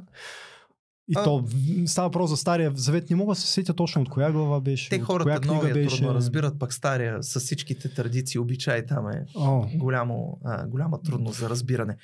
И, и точно затова хората, които си четат Библията, не почвайте от Стария завет. Моля. Имам предвид, за да започнеш от Стария завет, трябва да имаш наистина добри познания върху Новия завет. Много хора четат Библията като книга. Отварят през първата, Бог създаде земята, бла, бла, бла, бла, бла, бла, и после стига до момента, където се изброяват едни имена, имена, имена и прекъсва там, защото им става скучно. не е ли необходимост да имаш базата? Защото тя е в хронологически ред. Ами и в интерес на истината, по-хубаво човек първо да разбере базата на неговото спасение и какво правим и защо правим това, което е приложимо и след това да се върне и да види къде са корените за това нещо. Много е трудно човек да разбере Стария завет. Много е трудно да разбереш в Стария завет защо Господ е водил конкретни войски да изтребват други войски и така нататък. Много е трудно да разбереш защо се е случило всичко това нещо. И ако ти го четеш през призмата на собственото си разбиране, човек много лесно може да достигне до мнението, че Господ е а, тиранин, който, а, който си хареса а, нали, го оставя, който не го харесва, го заличава. Ами, така се случили нещата. Така са се случили с много, много, много, много а, Така са писани подробности. Ма, много подробности. И не изпускаш ли нещо, че Д- Директно ти давам пример. в, В, един Библията, момент, в има, който в Библията има един достигнато цар. е, тук е новия завет. Морални стойности, които са много нависоко. Как сме достигнали до там? Там е една, по средата има една пропаст. И ти се чувстваш пред пропаст. Твоите морални ценности са ето тук, но ето тук е Стария завет. И знаеш кое те е отвело там. Знаеш кое е отвело хората 2000 години преди Христа до Христа. Как са направили те тази градация в моралните стойности? За мен човек не, много трудно може да разбере Стария завет. Ако няма основата, първо да познае кой е Бог. А, а наистина в Новия завет, наистина, ти разбираш кой е Бог. Че да, той е много милостив, но и огън пояждаш, каза Словото. А, истината е, че нещата са били много различни, защото тогава Исус Христос, която е благодата, причината, поради която а, Бог да погледне на нас. Защото Бог не се противи на човек. Бог се противи на греха, който стои в човек. И ако ти нямаш познание защо Господ е направил това и това. И за много хора смъртта е края. За Господ смъртта не е края. Разбираш ли? Много хора си мислят, че там тези, които ги няма, това е края. Не, това не е края. И има много неща, които ние не разбираме. Защо Господ ги е направил. Но ги разбират хората в много. Дам ти един супер а, прост пример. Първият цар на Израел. Саул. Израел искаше да го избере. Самуил отиде и го направи цар. И Господ каза и го води да се бори с конкретни хора. Обаче каза да не остава нито един жив. И когато Саул отиде, Саул реши да покаже тогава милост. И запази конкретни хора. Отгоре-отгоре историята ти разказва. Да, да, бих, пред... Тогава- бих могъл да правя аналогия с Господ казал би сина си, после каза не, не, когато чака, когато видя, че. Това са изпитания на вяра. Това са Да, много неща, да, да. които хората не могат да разберат без да влязат в призмата и в същината на Словото. И когато фактически се пощади тези хора, накрая а, Господ каза на Самуил, който беше пророк тогава, защото пророците помазваха царете. Отиде и, премахна вече благоволението, каза Господ, не е върху, защото той не изпълни това, което му казах. И тогава, нали, фактически се премести върху Давид, следващият а, а, фактически цар на Израел. И това, което се случи е, че тази общност, която беше запазена по-късно пороби еврейския народ. Разбираш ли? Имам предвид, че това, че Господ вижда едно нещо, не означава непременно, че то е. В твоите очи, аз затова казвам, доброто и злото е много субективно нещо. Ние нямаме наистина върховното познание да разбереме в същината, защо Господ допуска неща да се случват в нашия живот. Но в крайна сметка, Словото му казва, че всичко съдейства за наше добро. Дори лошите неща, през които преминаваме, дори трудните периоди на човечеството, те са съдействали в момента за наше добро. Добре, нека приемам, приемам твоя довод. Ако хората прочитат и в Стария Новия Завет, не е проблем хронологията. Не, не е проблем. Толкова много. Не е проблем. Въпросът е, че много неща няма да разберат защо се случва така. Много неща няма да разберат защо е трябвало да се случат точно по този начин. И това отнема време. Пак да не забравяме, това са 66 книги. Това не е една книга, които са обединени в едно. Затова аз съветвам хората, които се четат Библията, да започнат от Новия Завет. Да изучат това. Това е много по-ценно, защото това е в момента, което ни касае. Това е основното нещо, което ни касае. За това как ние да имаме успешен живот, за това как да водиме този успешен живот, за това как ние получаваме опрощение чрез Исус Христос и Неговата жертва на кръста и така нататък. Всичките тези неща са изключително важни, които ние сега трябва да научим. А това, което е било в Стария Завет, супер, то е прекрасно, то е било основата, която е довело до Новия е, Завет. Необходимо, да, но пак казвам, за да можеш да разбереш Стария Завет, да можеш да разбереш много от нещата, които се случват там, човек трябва наистина добре да познава Новия Завет. А все едно в момента да дадеме а, учебник по медицина последна година на човек, който започва. Има много неща. Да, ще хванеш нещо, ще разбереш нещо, може би ня, някоя друга история, някоя друга, но няма да разбереш същината. Сложихме за мен много стабилна основа с това, че Бог и вярата са необхватни. Не в негативен смисъл на думата на това, че не се захващайте, защото са недостижими, а, до там, че всеки може да ги чете и разбира и ще продължаваш да надграждаш, да надграждаш винаги, когато се опиташ да се докоснеш до тях. А, продължих с това, че колкото повече се запознаваш, все по-трудно ти става да определиш доброто и злото и заради това трябва да четеш необхватна книга. Да допълня, да допълня тази тема с още нещо. А, в Братя Карамазов Достоевски пише за Великия инквизитор. Това е една малка част, един малък отказ от да. а, цялата книга Братя Карамазов, където става въпрос за един разказ. Единият брат разказва на другия брат история, а, която е чувал. А, не знам дали е запознат с книгата. Брати Карамазови. Не, не. Препоръчвам да филм. Препоръчвам всички наши зрители и слушатели. Ам, Великият инквизитор е история за това как второто пришествие идва. Идва Исус отново. Много се ражда на земята, за да продължи своето дело. И за да каже на хората какво са разбрали, какво не са разбрали, да продължи делото си. Е, една секунда и продължаш. Откъде се черпи тази информация? Къде не съм казва, сигурен дали е базирана на действителни събития или просто е м- част от романа и е напълно измислен. Да. Не съм сигурен, не съм го разучавал до там. А, ражда се в Испания, по историята, а, по романа. Ражда се в Испания и съответно започва да преподава. Започва да води. Каквито да са думите. И а, обаче Испанската църква хваща Исус, затваря го и Великият инквизитор отива да разговаря с него. И нали му казва, Великият инквизитор опреква Исус, че е предложил на грешния човек заместител на живота, основан на постигането на хляб и свобода. Според Достоевски, духовната свобода е огромно бреме. Огромно. И заради това той създава образа на Великия инквизитор, въпреки че им се разминават морално а, ученията. Нали, един вид създава образ, който не е съгласен, няма значение.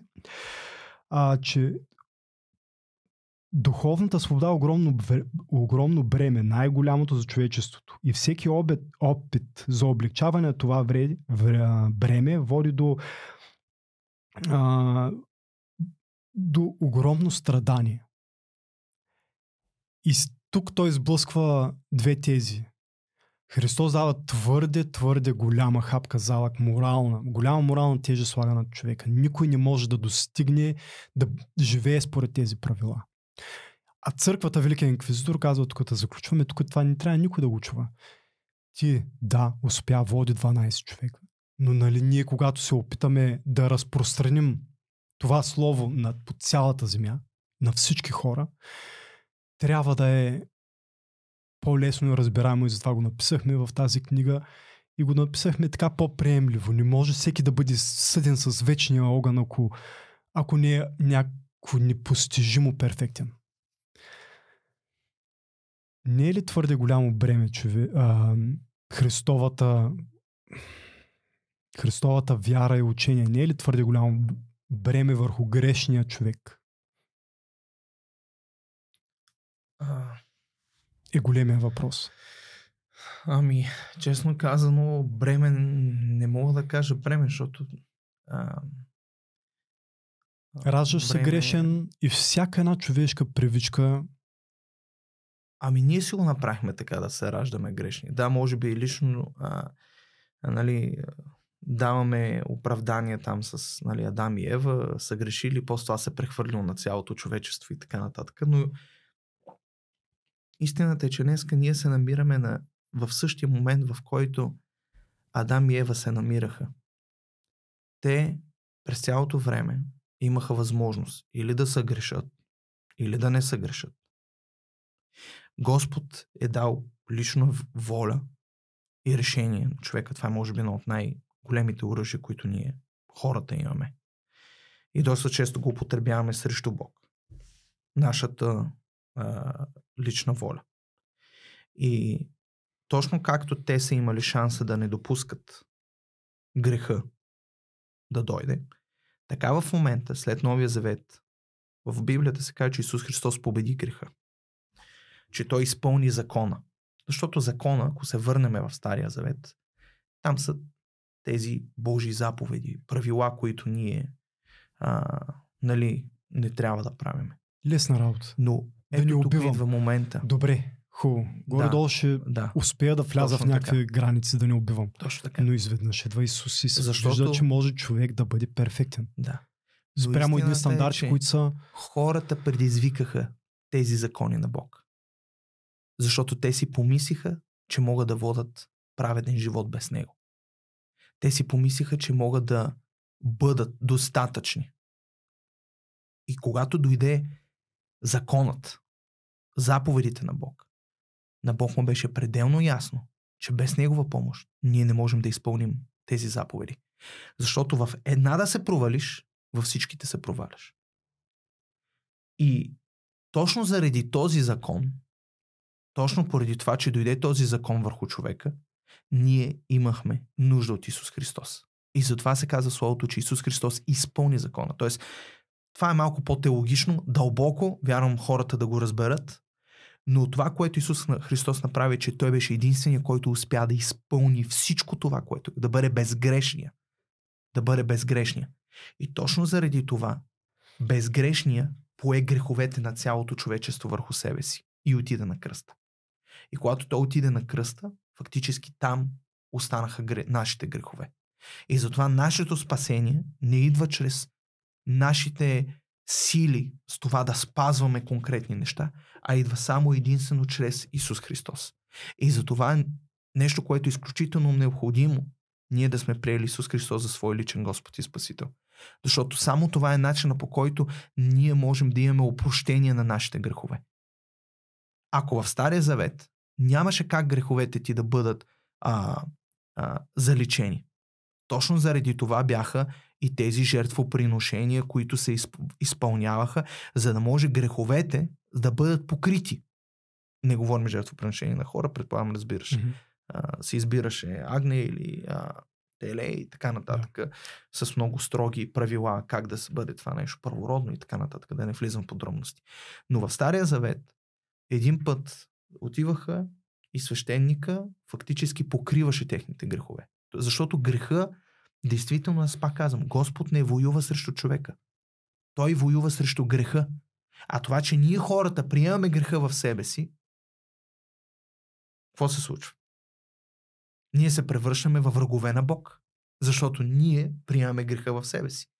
И точно заради това Господ трябваше да оправи цялото това нещо. Не стигаше просто греха да бъде покрит, за да не се вижда. Той трябваше да бъде заличен. И точно заради това единствения начин нашите грехове да бъдат заличени чрез Исус Христос. Вяра в Него и ходене с Него. Защото това, ами да, аз вярвам. Да, нема, когато вярваш на нещо, то трябва да се показва, че живота трябва да има плодове. И точно това е момента, в който в действителност ние показваме и се учиме и развиваме себе си, да мога да познаем кой е Исус Христос в нашия живот. И ето тук идва момента, че няма как да има друго спасение. Ние не можем да изпълниме всичките. Ние не можем да бъдем съвършени. Ти мислиш, ли, че Господ очаква от нас съвършенство. Да. Ако Господ не, Ако Господ очакваше съвършенство, щеше да ни остави без Исус Христос и просто да си остави правилата и който ги покрие, ги покрие, който не ги покрие под ножа. Ама никой не може да ги покрие. Ама това ти казвам. точно дадат ми стандарт, Но- който може да ги покрие. И не просто това може да ги шанса. покрие. Те ги така. вдига на една още толкова по-висока м, толкова по-високо ниво. Ми, напротив, Като то- стандарти. ама, ама те са Аз стандарти, днеска до обяд които... съм се, си грешил, не мога да броя до толкова. Ама точно заради това имаме нужда от Исус Христос. Исус Христос, вървенето с Него, той няма да а, тотално... А, а, няма човек, който да е безгрешен, дори тези, които вярват в Исус Христос. Няма Това човек, е бремето, за което който... говорим. Това не е бреме. Това не е бреме. Защо? Да, бреме е ако ти допуснеш осъждение и затова има толкова много стихове в Библията, които се казва, вие не сте приели дух на, освобожде... на осъждение, но а, дух на свобода и така нататък. Има толкова много стихове, които говорят, защото греха донася осъждение. Когато ти направиш грешка, без да разбираш, ти донася, то донася осъждение върху тебе. То донася а, това да се чувстваш, че ти не ставаш. Това е бремето. Ами това е бремето, обаче точно Аз до затова обяд ние... съм направил всичко от това да ни убия човек до това да бъда просто добър с някого. А, и въпреки това, въпреки това, а, се осъждавам. осъждаме се, защото ето тук идва момента, че когато приемеш Исус Христос, когато раз... изучаваш Божието Слово, тогава това бреме се оттегли от тебе. Тогава това осъждение се оттегли от тебе. И ти започваш да не съгрешаваш, не защото трябва да покриеш някакъв стандарт. Защо не, изневе... Защо не изневеряваш на жена си? Това нещо какво малко ми прилича на а, морала откъде идва. Нали? И оттам се делят вече двата типа хора на света. Нали? От Бог ли идва или а, защото имам базов разум. Нали? Ми, не, не, а, аз директно, ето, те питам те, защо не изневеряваш на жена? Защо не убиваш детето си? И единия казва, нали, ако, ако нямаше морал, ще да убиваш. И, ти- и ти казваш, «О, да, убивам толкова колкото искам. Не искам да убивам то. Нали, просто... Да, не, но ако трябва да го сметнем съвсем просто, че ти не го правиш, защото ги обичаш. Или защото не искаш същото да ти се отвръща, или защото... От, от, да, от защото едната това, крайност, което първичното това ще поженеш, да, нали? от най-първичното до най-възвишеното. А, така. Ние говорим в момента защото примитивно ще ниво. в ада. Ние, да, ние в момента говорим а, примитивно ниво. М. Защото ти не искаш да се случи това нещо с теб и защото ти обичаш хората около тебе. И защото ги обичаш, ти искаш да ги направиш щастливи. И защото ги обичаш, ти искаш те да се чувстват обичани. И ти правиш всичко за тях, защото ги обичаш. И ти се променяш, защото ги обичаш. Променяш целия си живот. Когато детенцето ти дойде при теб и каже, тате, тате, искам това, ти си готов на всичко за него да му го дадеш. Не е ли така? Ми ето, там ти говоря за доброто и злото. Ако трябва да говорим на примитивно ниво, не, не искам да му дам шоколад, ако знам, че това ще му развали зъбите. Разби... Разбира се, имам предвид. И религиозните Говориме- хора също го използват като довод това, нали? Да. Казват, а, ти както детето искаш шоколад и ти така искаш нещо от, от Господ, ама не видим, не видим, не, не, не знайни са причините на Господ, защо нещо се случва и заради това той просто не ти дава шоколад. А, Или те наказва, или... Истината е, че Бог не наказва. Е, е, им, има няколко неща, които има, които са на това. Господ не наказва. Греха, който живееш, ще наказва. Да бе, аз не я наказвам, просто и показвам, че това, което е направила не е правилно. Да, но имам предвид, защото първо много абстрактно какво означава Да. наказание и така нататък. Самата дума е много субективна и хората я разбират по много различен начин и така нататък, защото а, в интерес на истината, нали, Господ ги наказва те като убива семейството им или това. Да, това да, да. Такива неща. Изпадаме в много сложни говорим, ситуации, нали, където хора ситуации- с цялата си любов казват земетресението в Турция стана, Да, да, да, да. Господ ги наказа. И си викам, този човек е религиозен. Мъж, жена няма значение. А, смята, че вярва в Господ. Смята, че разбира Божието Слово. Смята, че това нещо го казва, защото тълкува Божиите действия. Ако Господ искаше да ни залича, отдавна ще да ни заличи. Ако Господ действаше по този начин, отдавна цялото човечество щеше да, да не съществува. Това, че ние понасяме последствия от греховете, които допускаме, това е съвсем различно. Защото греха, който живее вътре в нас и който дава плод, той се, той се разпростира, той е като рак. Ако трябва да сме съвсем честни, има ли хора, които се раждат педофили? Някак си а, Мисля, че родил да. се като дете. Аз не смятам така. Родил се като дете и директно почнал с привличания. Няма такова нещо, братле. Добре, да кажем, Имам че, предвид хората че, че му го е изнасилил, от... когато е бил на 3, 4, 5, 6. И това пак какво се нарича? Грях. Божие дел. Грях. А, Той е грях. Шегувам се. Да, Колкото да, да е удар под кръста. Да, не. Той е грях. И той е възоснова на грях, защото пак този чучо, който изнасилил детето и така нататък, се е случило същото с него или нещо подобно, което пак е възоснова на грях. И просто това е проклятие, което се предава в семейството. И точно затова имаме нужда от Божията сила, която да прекъсне това проклятие. Но то няма как да дойде Божията сила в дома ти, ако ти няма поканиш. Как да се прекъсне проклятието на греха? И точно това е всичките неща, които се случват в световен мащаб, земетресения, урагани, които заличават хората, унищожават хората. Това е са последствията от нашите грехове. Това е заплатата на греха. Словото го нарича заплатата на греха. Той идва с сила, цената, която плащаш поради греха. И ето за това, Господ, имаме нужда от Исус Христос. Точно заради това имаме нужда от Него. Защото единственият начин, който ти да бъдеш защитен, ти да бъдеш не под проклятието на греха, но да живееш един добър живот. Ето, аз съм пето поколение християнин.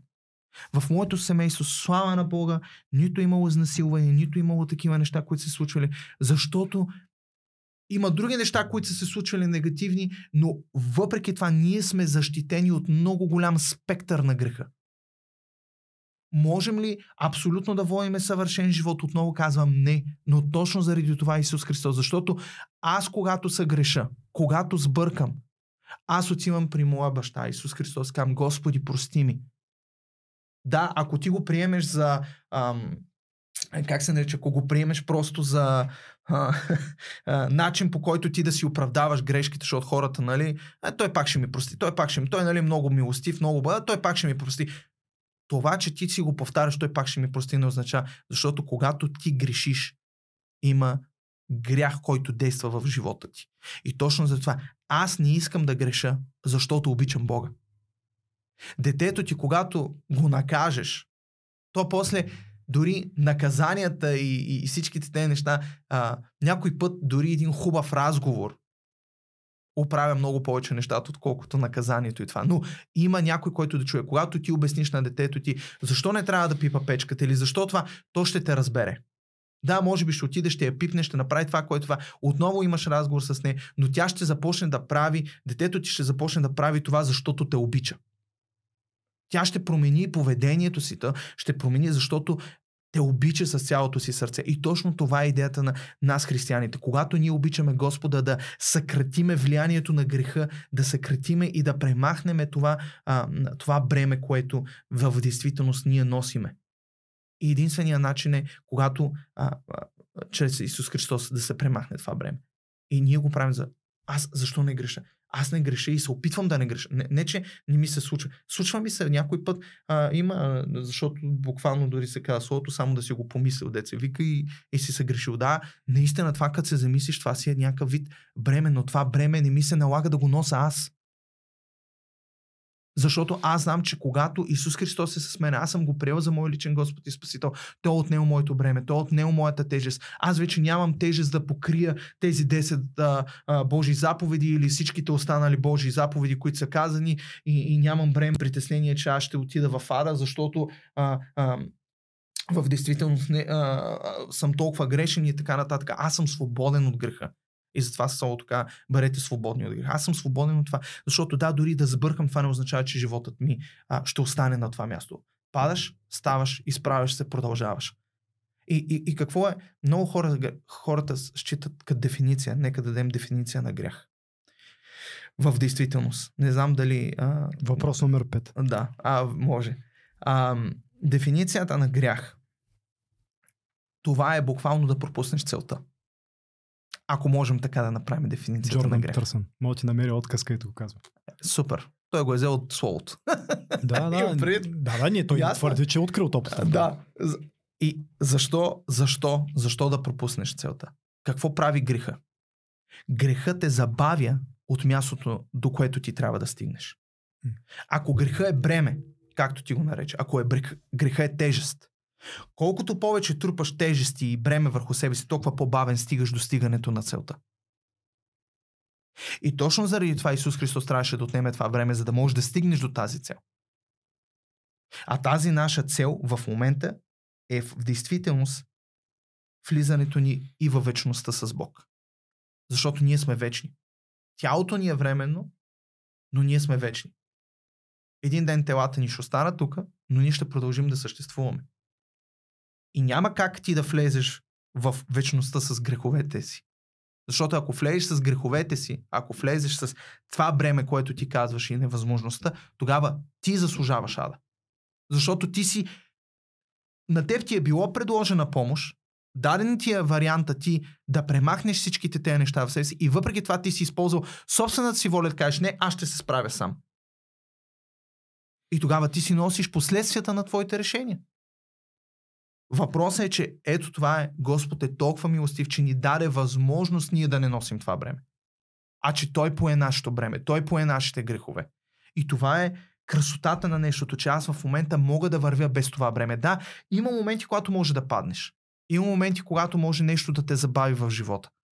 Но това не означава, че ти трябва да спреш и да стоиш на, на това място. Защото в един момент тежестта става толкова голяма, че ти спираш да ходиш. И тогава идват мислите за самоубийство, и тогава идват всичките те отвратителни неща, които се случват в живота, защото ти си спрял да вървиш в живота. А, ти спомена, че в твоето семейство пет поколения християни. Правилно ли спомням? Да, точно така. Говорим за поколенията. А, носи ли дъщеря ми моя грях? И ще го носи ли след мен?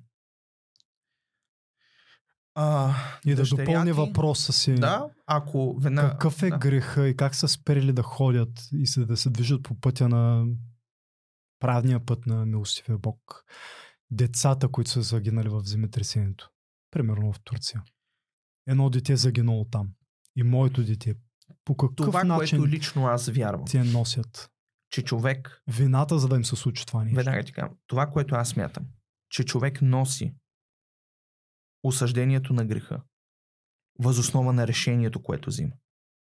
Едно дете, докато не може да взима решение, говориме за деца-деца, говориме за бебета, говориме за деца, които те не могат да разберат точно за това, което говориме. За мен тези деца те получават спасение. Но, казвам, то е много дълбоко, може това. Това е лично мое становище. Това е нещо, което аз съм видял. Господ е милостив. И, и, и аз пак казвам, причината ние да отидем в ада не е Господ. Причината ние един ден, ако отидем в ада, това е възоснова на нашите решения. Ние сме се завели до там. Нашите решения са ни завели до там.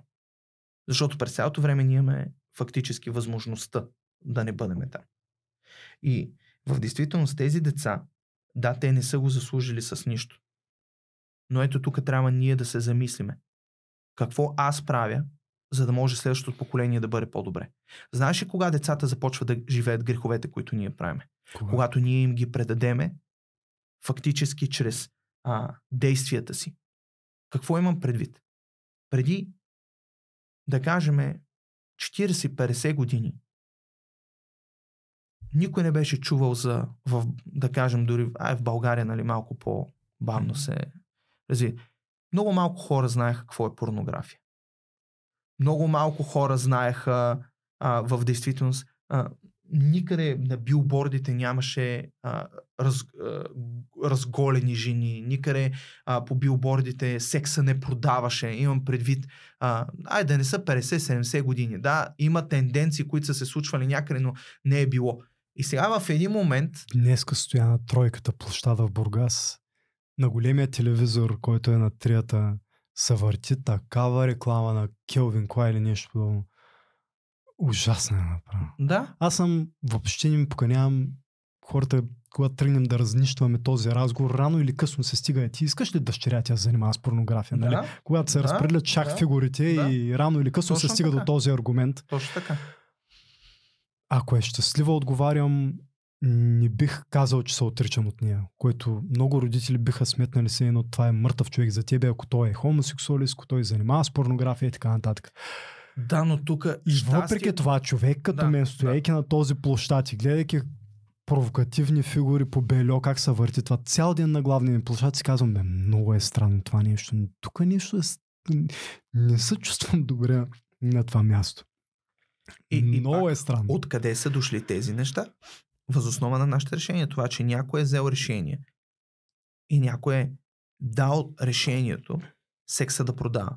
Тогава има други хора, които взимат това решение и го поставят на билборда, поставят го в рекламите, поставят го навсякъде. И изведнъж тези решения, докато нашите деца се разхождат по улицата, те са облъчени от решенията на предното поколение.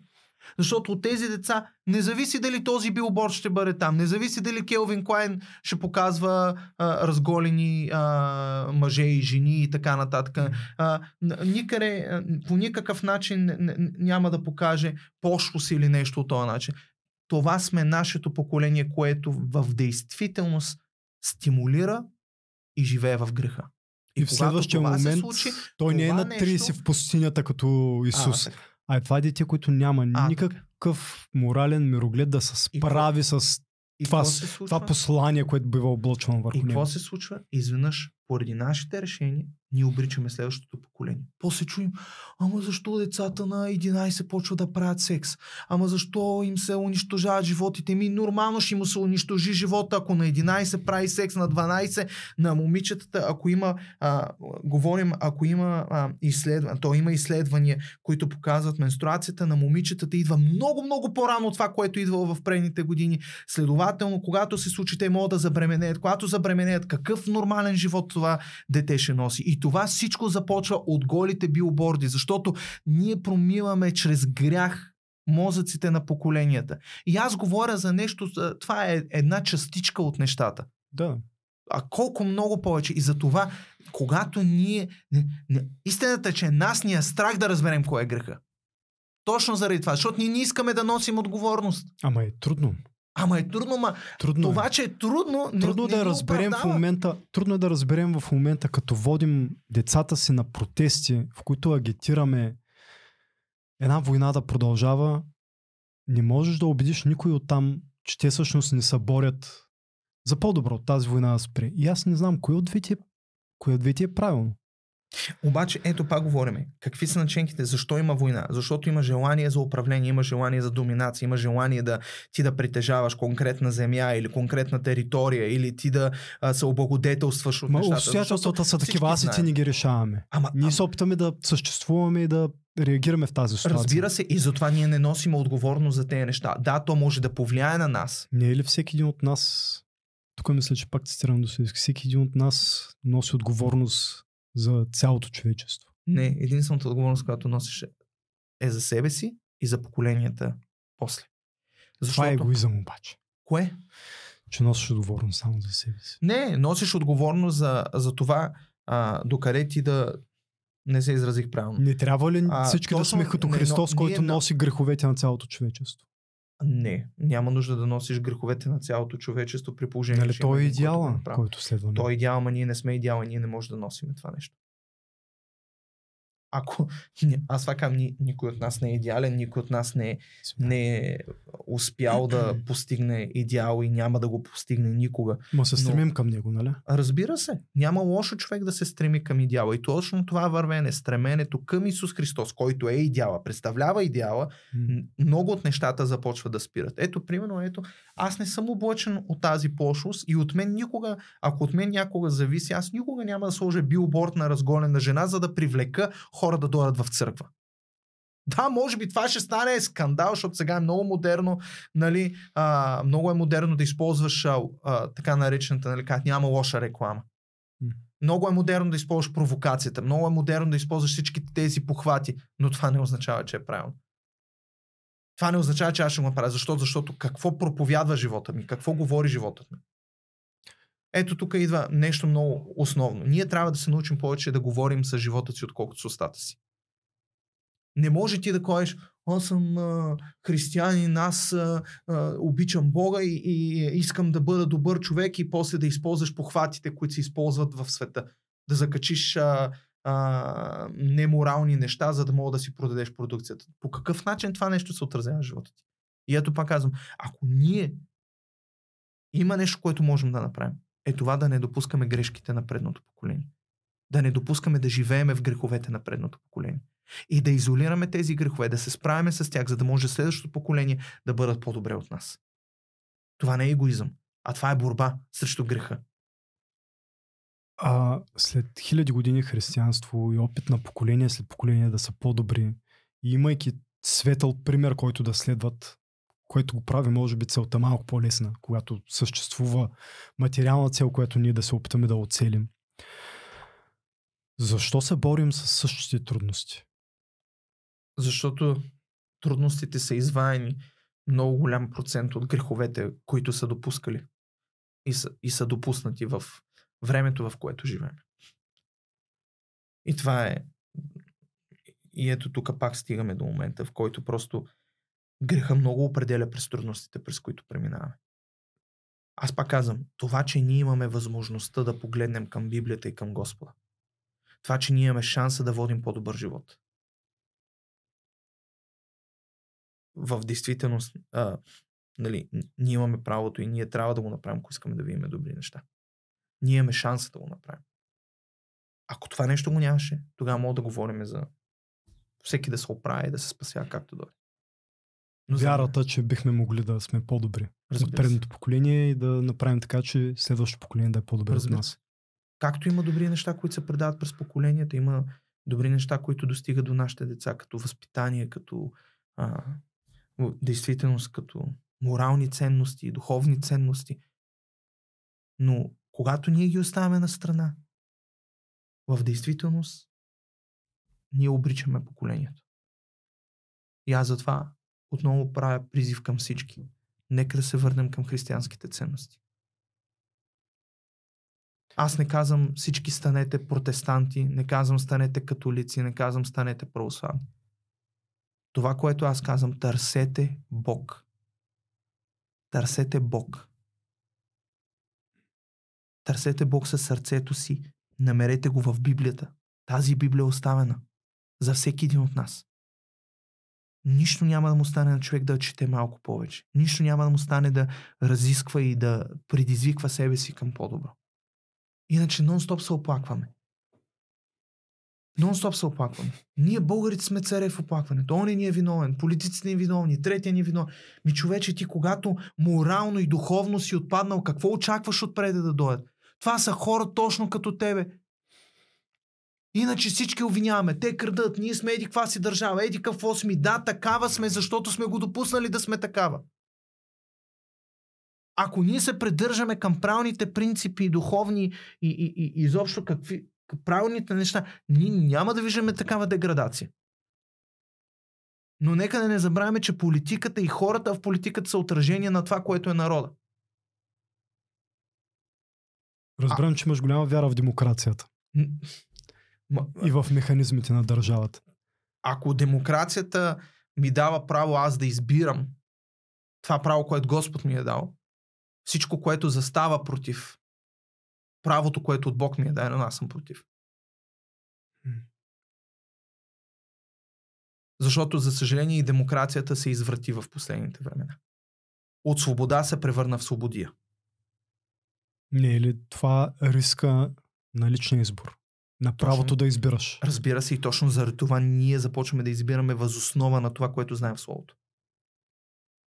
Когато имаш една основа, винаги връщайки се към тази основа, ти ще знаеш и ще виждаш кое е окей okay и кое не е окей. Okay.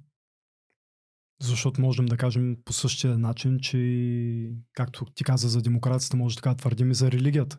Християнството ни каза, ти имаш право да избираш. Ти можеш да достигнеш едно друго ниво. Вместо да ти кажат ти ще правиш каквото ти кажем, който ти каже държавата или църквата, защото има по-строги религии, които казват, да, да, които са много по, как да кажа, строги в отношение на това какво е твое, каква е твоята роля в света. Твоята роля нали, не е да се извисяваш. Там е недостижимо. Какво би казал за другите религии?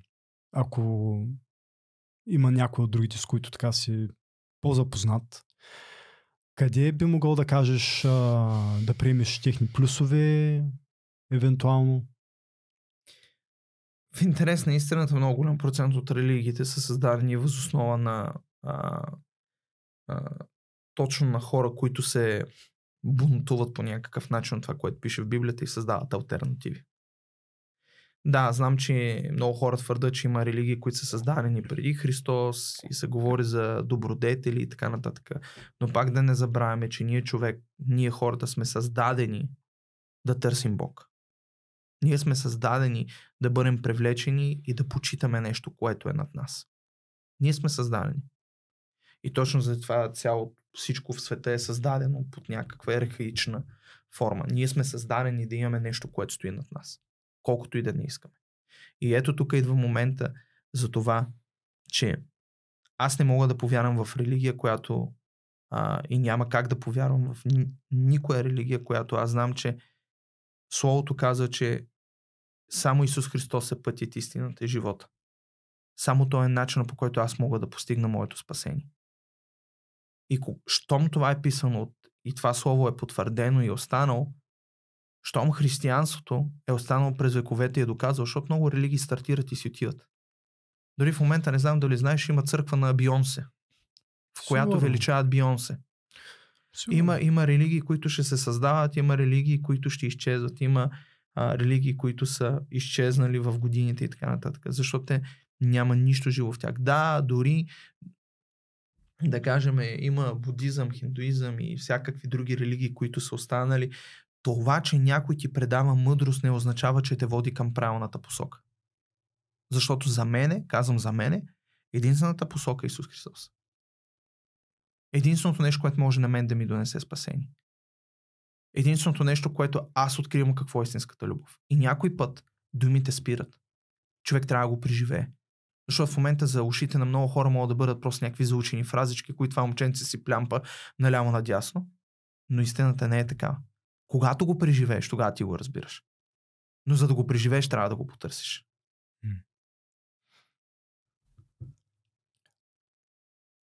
Това мисля, че Добре, ако сменим думата, ако сменим името на Христос с а, друга дума, просто трябва да намериш Господ, да достигнеш Господ, да търсиш Господ.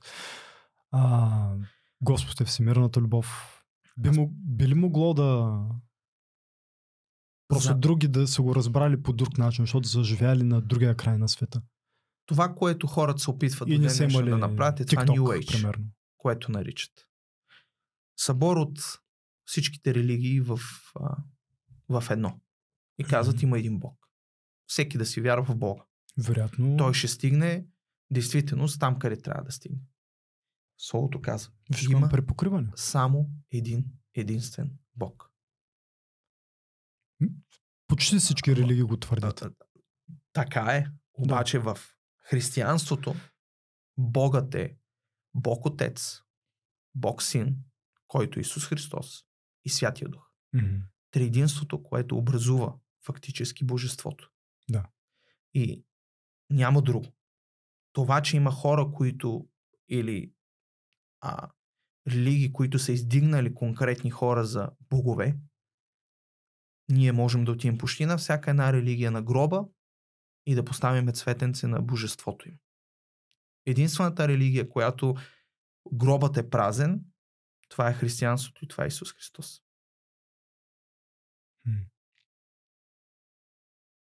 В мухамеданството има ли гроб, на който да се постави цвети? Нали всички отиват в Мека да се покланят? Нали а, на Буда не можеш ли да отидеш на гроба на Буда? Да, не дах пример за... Да, имам предвид в... Но и той не се има в... за Бог. Там концепцията е фундаментално различна. Разбирам. Аз пак не съм тръгнал в момента да вода война с а, това. Да, Аз се изразявам моята позиция и това, което аз вярвам. За мен е Словото е в абсолютния фундамент. Това е основата на човечеството. И оттам нататък аз града моя живот. М. И хората, когато видят плодовете от моя живот, могат да кажат дали животът ми е достоен или не. И а, аз благодаря на Господ, че имам възможността да помагам на много хора. В това да излизат от греховете си, да водят им по-достоен живот, в това да помагаме на нуждаещите се, когато, разбира се, възможно да се направи. И когато ни е предоставена възможност да се направи. И аз се радостен, че имам тая възможност да вода един достоен живот. И аз не съжалявам за нищо. Съжалявам само за моментите, които са ме забавили, за да мога да стигна по-далеч. За греховете, които се... Да, разбира Направил. се. Аз съжалявам за греховете, които съм направил.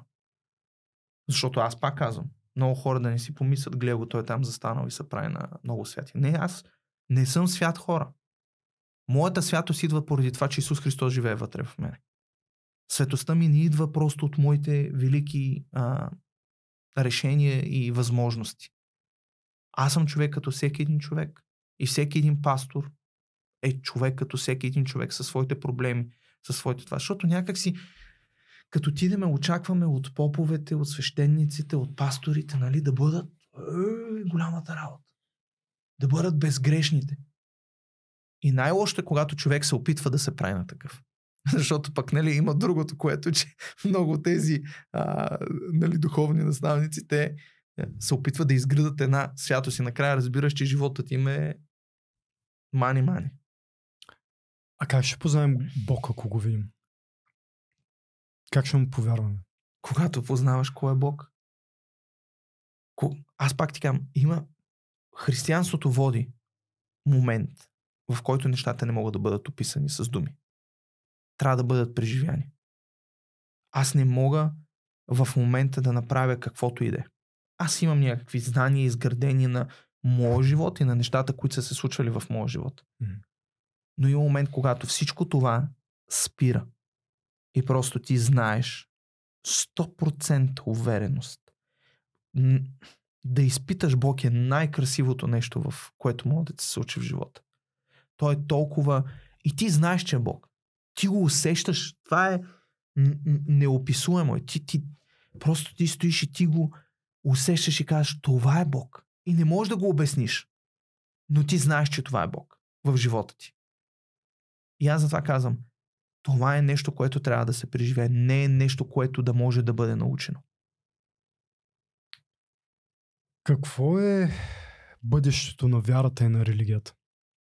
Дългосрочното бъдеще. Според теб, а, според писанията в Библията и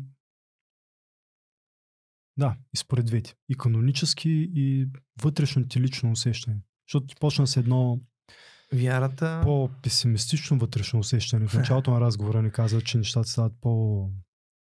по-зле. Ами... Ако правилно се спомням. Да, хората в действителност не... А... Словото се казва, че сърцата на хората ще охладнеят. Защото те ще си помислят, че могат да се справят. Сами. И ние виждаме, че много от хората се справят. По някакъв начин опитват се и се справят според разбиранията им за добър живот. Да постигнат нещо в живота си. Но християнството винаги ще бъде абсолютния фундамент. И всичко, което е изградено отвъд това, което Бог има за живота, то ще се разруши. И когато се разруши, хората няма да имат абсолютно нищо друго, освен да потърсят Бог.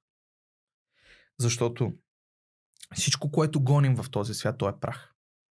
И то е нещо, което днеска го има, утре го няма. Единственото нещо, което е вечно, това сме ние и това е Бог.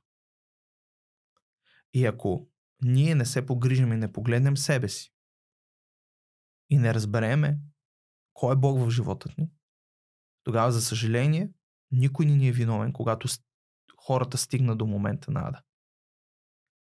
Когато стигнат до това отделение. И тогава никой няма да им е виновен, защото те ще са взели решението, че могат да се справят сами. Така че за мен християнството те първо ще разцъфтява. След 2000 години. Виждаме първа. света след 2000 години. Те първа. Съществува ли религия?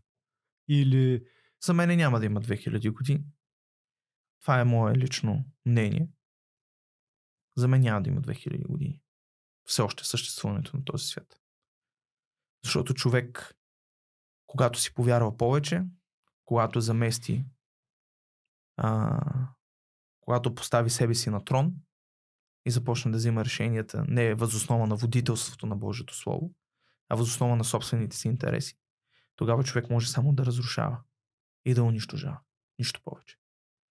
Ние виждаме наскоро технологиите какво правят. В момента сме на буквално на а, сигурно нашите дядовци и баби са се чувствали по същия начин, като е дошъл смартфона и телефона се отделил от кабела и компютър е започнал да има интернет и да се свързваш по някакъв начин, пък едно време баба вика, стоях, гледам го този телевизор, как така получава сигнал за някакви хора, които играят в футбол, не знам си къде. И в момента ние се намираме в един такъв период в човечеството, когато чат GBT и всичките изкуствени интелекти започват да навлизат те първа. Но това нещо ще доведе до абсолютно унищожение на ценностната ни система. И на всичко това, което е духовно. И точно за това човек трябва да разбира и да знае. Знаеш ли, много интересно в Библията каза, че ще дойде момент, когато хората ще слагат а, знака на звяра. Много хора, нали, знаят, трите шестици. И се казва, ще го поставят на челото си и ще го поставят на ръката си. М. Мога ли да те попитам, кое в момента толкова много се рекламира в интернет? Поставянето на какво? на какво? На чипове. На ръката ни и на челото ни. Мгм. Илон Мъск наскоро излязаха това, че се поставят в главата чипове, които Neuralink. би трябвало да помогнат и така нататък. Да, то всяко едно нещо е създадено за добро. Разбираш, ние хората само добри работи правиме. Дори в името на религията. Да. И в действителност се поставят и на ръката и в момента дори вчера попаднах в YouTube на едно малко момиче, което толкова силно агитира. Това е невероятно, няма нужда да си носиш телефона, няма нужда да си носиш портфела, само отиваш, отваряш си вратата с чипа, безплатна ти имплантацията на това нещо. В един момент това ще се превърне начина на масов контрол. Да, но пък аз, нали, бабите ни няма ли да реагират по същия начин на това да ти сложат чип и след това да можеш да чуваш за първ път? Сега, интересна истината. Мисля, че Мистер Бист, последното му клипче е как на, Да, на хиляда човека. на хиляда ли беше? Да. Поне, а, сега аз гледах един, едно видео. Хиляда ли? Две хиляди? Три хиляди? Няма значение, да. Той е на много места по хиляда. Мисля, че във всяка там държава, която отиде ли, а, по хиляда. А, това. да. В интересна истината, всяко... Предния клип беше предното начинание беше за колко хиляди човека, които да прогледнат за първ път. Да. И аз, пак казвам, няма лошо човек да прави добро. Няма ло- лошо човек да... Но в един момент това нещо ще бъде използвано срещу човек. Както и религията. Точно. Аз затова ти казвам, че аз не мога да оприлича това, което вярвам на религия. Защо нямаме хиляда години, 2000 години за напред? Колко имаме и защо? Какво, какво имаш предвид? Ами аз не За мога да кажа да колко разбера. имаме, но това, което виждаме, е, че просто човека все по става доминантен, все повече иска да господства, все повече иска да а, в действителност да управлява, да води да контролира. И това нещо носи със себе си само единствено разрушение. И за мен ние а, идват моментите нали, на разрушение на този свят. И, и това, което аз вярвам, че за това, което говорихме за второто пришествие, е съвсем близко за идването на Исус Христос за втори път, но той, той няма да дойде под формата на дете, той ще дойде, Словото казва, Библията казва като цар и господар, той ще дойде от небето и тогава фактически ще дойде с всички, които са в това и ще има хиляда годишно царство и така нататък. Това са вече в Откровение последната книга на, на, нови, на Новия Завет, говори изключително много за това, което следва и много от нещата, които се случват в момента са предсказани в тая книга. Включително войните, които ги има, а, включително за излизането на Англия от а, Брекзит и така, с Брекзит нали, от Европейския М. съюз. а, защото в момента един от основните белези, ние ги наричаме белези на последното време, е а, лично аз мятам, че трябва да се възвърне старата Римска империя под, кога по времето на Исус Христос. И интересното, че Англия не е била тогава. Но и много други интересни неща, които за построяването на храма, нали, в момента изключително много се говори. Това е един от основните белези. Преди идването на Исус Христос. Просто те са описани. Това са като а, точно белези, а, а, пророчества, знамения, които трябва да се случат преди Исус Христос да дойде. И когато видиш колко е реална Библията и когато четеш всичко това и си казваш, леле, мале. И когато дойде за хиляда годишно царство, а, защо означава, че няма да има човек след 2000 години? А, имам предвид, няма да бъдем възприят света по начина, по който го възприемаме в момента. Когато Исус Христос дойде, той а, в действителност а, тогава вече ще постави а, ще има момент, когато хората, които не са били с него, ще бъдат в Шеол, така нареченият. Библията го нарича Шеол, защото все още хората възприемат Ада като огненото езеро, все още няма да бъде огнено езеро. Mm. Това е просто място в тъмнина, отделение от Бог и така нататък за момента. И просто да, ще бъде разграфено фактически на хора, които са спасени, са спасени и така нататък. Поне това е което аз чета и вярвам. Това, което четеш, вярваш, а, как идва той? От небето? Фактически да, той идва от небето заедно но с, нали, с войска, която ще вземе вече тоталния контрол над а, нещата и се казва, че дявола тогава ще бъде вързан. За това хиляда годишно царство. Една много груба спекулация. Разбира се. Може ли преди 2000 години интерпретацията на да е била от типа на след утрешния. Не, а, Деня на независимостта, в който от небето идват извънземните и поемат тотален контрол над земята. Ами, виж сега, в интерес на истината всичките тези спекулации, аз пак казвам, Словото е Предполагам, достатъчно... че не го измислям аз на момента това не, нещо, нали? Словото е достатъчно старо и винаги може да се вземе една история, да кажеш извънземните, мога да кажеш не знам кой си ще дойде и да се използват историите от Библията, както в повечето религии са направили. Използвани са, копирани са много от историите от Библията и просто са направени с цел а, манипулация.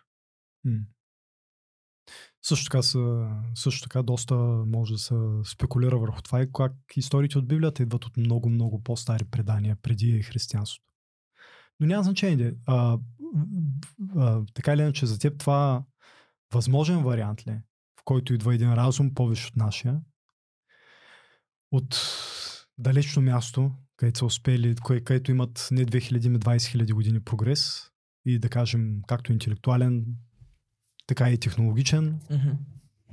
Един вид ни казват как да живеем, защото това, което правим с останалите живот, с останалите същества на планета, това, което правим помежду си,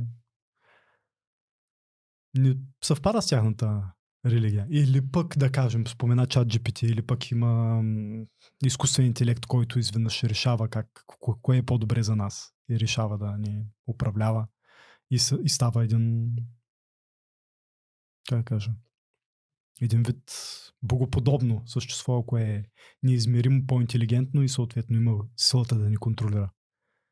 Сега, нали, той въпрос е много... Комплексен въпрос. Ти засегна в, технологиите. Да, дали вярвам за това, че един ден ще дойдат зелените Защото че това е страшно за нас. Говоря примитивно, нали? Да, хубаво се изрази, дали ще дойдат зелените човечета и ще го спосват на света и ние ще бъдем техни роби, нещо от това. или пък ще ни учат на някакви знания и тем подобни, това не го вярвам. Mm-hmm. Но това, което вярвам е в действителност за това идване на Исус Христос. И много хора, ако трябва да стигнем до момента, какво наричаме извънземно? Нещо, което не живее на земята. Не е ли така? Mm-hmm. В действителност, Исус Христос не живее на земята. Mm-hmm. В действителност, ангелите, архангелите, херовими, серафими, демони, това, те не са неща, които са създали на земята mm. и да живеят на земята. Да. И много хора, тези, които твърдат, че са виждали извънземни, В действителност, да, може да се окажат прави, ако използват терминологията извънземни за неща, които не са от Земята. Да, и те Но- биха могли със същото но- уважение да кажат това, което вие наричате богове, и ангели, и демони. Това са извънземни. Вие А, просто имате друг речник. Обаче, въ...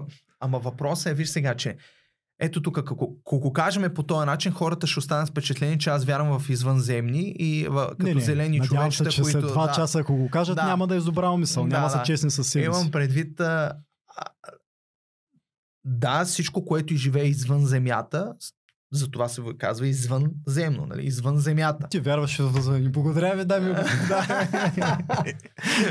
и, и, и, и, про, и просто да, аз вярвам, че ще дойде фактически Исус Христос заедно с а, армията си и ще може да, а, колкото и фантасмагорично да, да звучи на хората, да донесе фактически а, мир на тази земя. Защо не вярваш, че би могло да дойдат извънземни? И ние да ги научим на нашата религия? Няма Ами- ли... Добре, тази безкрайна вселена, няма ли вероятност някъде да има разумен живот, като нас? Абсолютно смятам, че може да. А, фак- фактически, щом самият рай е място, което е част все пак от дали а, някое друго небе, дали Вселена или както искат да го опишат хората. И има различни видове, като, защото ангел и архангел са различни видове. Херовими, серафими, това са различни видове. Това са, дали ако ги наречем дали М. раси или нещо този сорт, това са в действителност различни същества, които съществуват. А, да, съвсем възможно е някъде да има същества, които съществуват по някаква форма, но никъде не е описано в Библията, че тези същества ще се намесят в човешката история. Защо биха били описани? Кое? Защо биха били описани в Защото- тези истории, където, където просто, да кажем, че просто, то не е никак просто, но да кажем, че те са написани за да ни дадат добрия пример и моралните а, стандарти, под които ние да живеем и как да реагираме в дадени ситуации. Защо трябва да ни описват в времена, в които нали, не са били реално сигурни и до ден днешен. Трудно. Хиляди, хиляда години след това църквата не може, не е много сигурна дали земята обикаля около слънцето или обратното. За, защо да го... Защо би трябвало да е вътре? Защото е описано всичко вътре? Защото ние нямаме нужда от, а, от повече знания от това, което имаме. Ние нямаме нужда Да. от а, повече мъдрост от това, което имаме. Ние имаме Божието Слово, което е фактически цялото знание и цялата мъдрост, която ни е необходима да имаме и която имаме. Ние няма нужда да се намисат други раси при нас, за да може нещо да научаваме. Господ достатъчно в момента е направил за човечеството, когато ни създаде, въпреки грехопадението, той не заличи своето създание. Той ни остави да съществуваме и даде фактически възможност ние да го направим и накрая да бъдем спасени, а не унищожени. Да, да. Страхотно, защо трябва да описват извънземните или компютъра, защо трябва да е, или интернет, защо в Библията трябва да е описано Имам предвид. интернет. А, не, сега има много неща, които са описани, но ние не ги разбираме, защото хората четат в Откровение, нали, а, за тези, които знаят, е написано от Йоанн, който е получил видение за последните времена и това, което той описва са някакви митични създания, които с две глави, с три глави. И аз много ми би било интересно да попитам хората, добре, ако ти в момента получиш видение и видиш за 2000 напред години какво ще се случи, как ще обясниш нещата, как ще обясниш хеликоптера, как ще обясниш танка, как ще обясниш нещата, ще ги обясниш възоснова на твой интелект, на животни, на неща, които те заобикалят. И много хора а, си вярват, о, ма това са някакви фантастични неща. Ами да, и ти да получиш видение за 2000 години напред, ти ще го обясниш микроволнова печка, а, не знам си какво, не знам Като си защо. дете, нещо, ако което- получа да, видение за така. днешния ден, Ще го няма да имам през- думи да. за нищо от това, което да, се случва. Просто ще го обясниш пак през призмата, чрез речника, чрез възможностите, които имаш. И точно заради това хората не, не ги разбират тези неща. Трябва просто човек да вникне и наистина за това е хубаво да се ходи на църква. Защото църквата малко или много ти дава пояснение върху това, което е писано. Човек има нужда да, да чуе различна гледна точка върху конкретни стихове и върху конкретни неща. Има нужда да чуе неща, които да го насърчат, които да му дадат сила да върват напред. И точно за това за мен е важно в църквата да се разбира Словото, да се проповядва Словото. Не е ли това идеята? Иначе ако ние проповядваме себе си, ми е по-хубаво да ставаме политици и да, и да проповядваме себе си на народа и да се рекламираме, но това няма нищо общо с другото. Да, да, смисъл такъв, четеш се в къщи, новия стария да, завет, четеш отиваш си, на църква, за да чуеш альтернативен така. прочит, допълване със сигурност. па- Нали, трябва да сме скромни, че. Има много хора, които знаят повече от нас и могат. Разбира се. Да, и е да. страхотно, ето както Джордан Питърсън употребява, той има различен поглед върху нещата, хората отиват, слушат Да. и така нататък. Няма нищо лошо това да се отиде на църква и да разбереш а, върху конкретни текстове, прочити, неща, които се говорят. И, и действително с църквата, красотата на църквата е точно това, че ни събира заедно и ние научаваме повече как да работим един с друг, как да се обичаме повече, защото да, в църквата не всеки харесва другия или пък това, но в крайна сметка, когато ти разбереш, че Словото ти говори, че ние не сме призовани просто да се харесваме, а да се обичаме, защото харесване и обичане има коренни различни неща. Едно да харесваш човек, друго е да го обичаш. И не винаги обичта пък те кара да харесваш човека и така нататък, защото а, това са въпрос на взаимоотношения, на взимане на решения и така нататък. И, и, и, и когато ти си изправиш в една такава общност, която те предизвиква да бъдеш по-добрата версия от себе си, която те предизвиква, въпреки че ония ти е казал нещо на криво, ти да го приемеш такъв какъвто е, да го обичаш и да намериш някакъв път до този човек, за да може да имате нормално взаимоотношение. Действително, църквата дава изключително много добра възможност човек да израства в правилните ценности.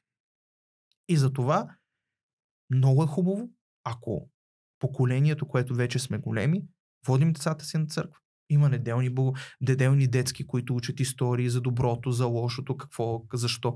И особено във времето, в което живееме, това е изключително необходимо. Изключително необходимо. И хората ще го проумеят. Хората ще го проумеят сами. Защото тъмнината в света ще става все по-голяма. И в същото време имаме да научаваме още много, много, много, нали? Разбира се. Ние цял живот се учим. Дори един ден, когато а, дай Боже стигнем всички до небето и сме спасени и сме а, с Господ, ние ще продължаваме да се учиме. Добре, ако дойде зеленото човече с... Извинявай. Не, няма проблем. От време на време трябва да свалям разговора на моето ниво, нали? Не, моля и, и каже, да бе, и при нас беше.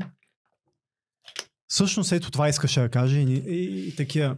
Вярно е, такива късаме това, което...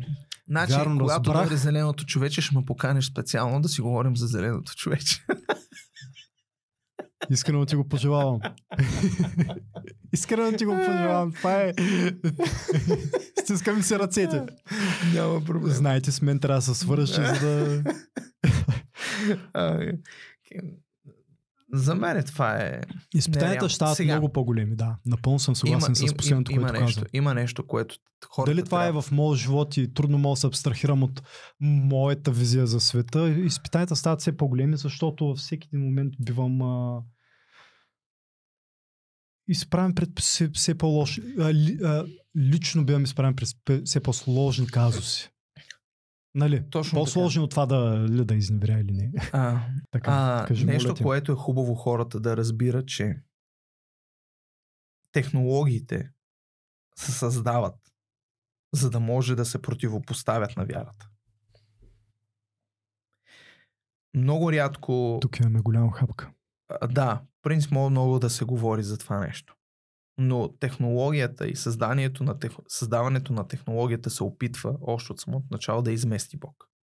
Ние в момента разпространяваме идеята за Бог. Точно така. Чрез технологията. А, да, тя може да бъде употребявана за добро, но фактически какъв е главният мотив за това нещо е съвсем различно нещо.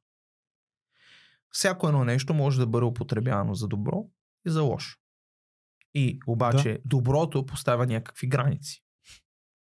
Едно нещо може да бъде употребявано до тук, защото след това не е окей.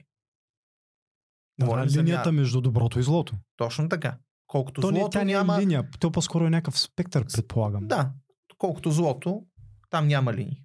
Там мога да дълбаеш, да ходиш и така нататък. А и доброто няма Сега, таван. Дали в един Нали, момент... правилно ли разбирам? Ням, моля? В смисъл, ако те се срещат тук, в един момент спира доброто, почва злото или е, да кажем спектър, както казах, но и двете в, двата си, двете в двата си края са напълно необятни и безкрайни. Нали, тук е недостижимия Христос Точно заради това. и ученията, които цял живот учим. И тук е бездънното. А, интересното е, че имаше един момент в историята на Исус Христос, когато учениците се обърнаха към него и казаха добри учителю. И той каза, никой не е добър, освен Бог. Нали? Като той визира, нали, и себе си и така, защото той е мгм.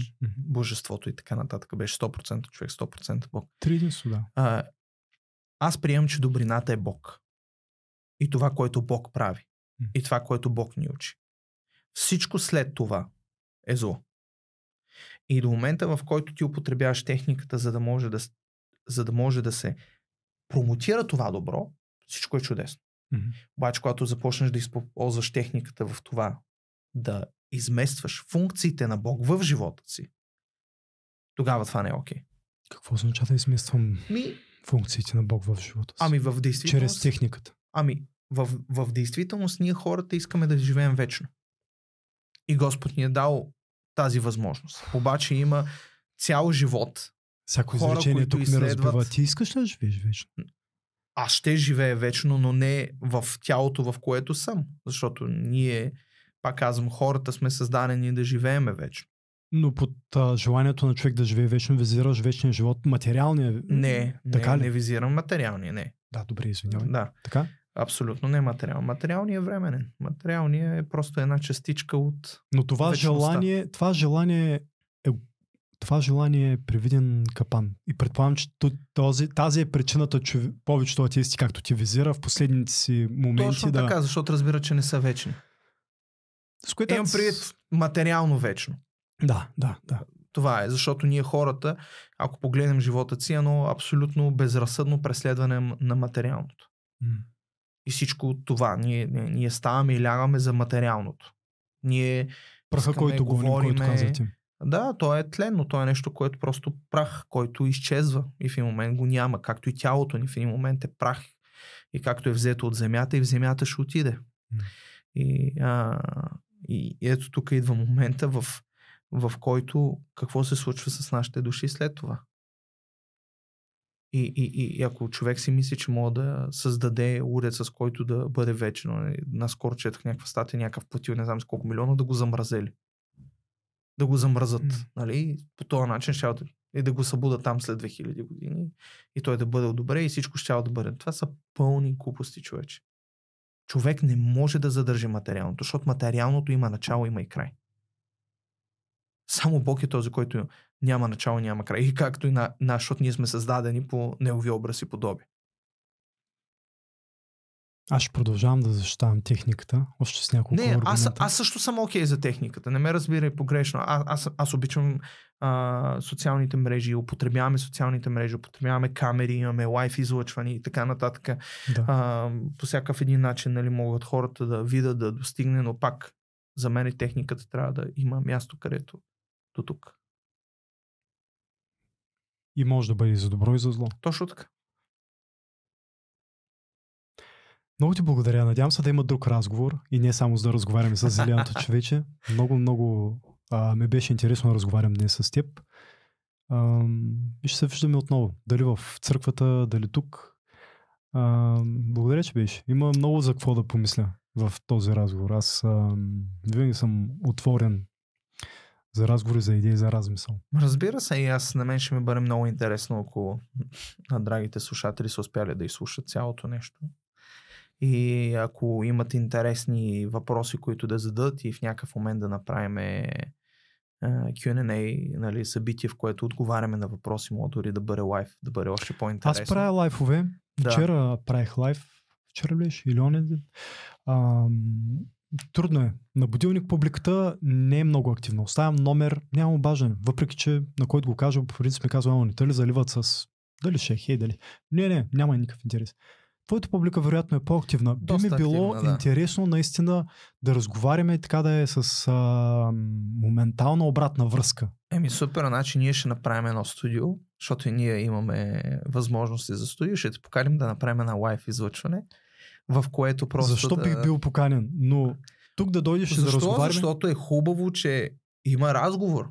Защото всеки заслужава да зададе въпросите си, всеки заслужава да чуе гледната точка на човека, който стои срещу него. Имам предвид, нали, не срещу като опозиция, но имам предвид хората застават и всеки има въпроси. Аз се радвам това, че моето вървене с Бог ми е дал отговор за редица от въпросите и доста често въпросите се въртат около едно и също, защото пак стигаме до момента.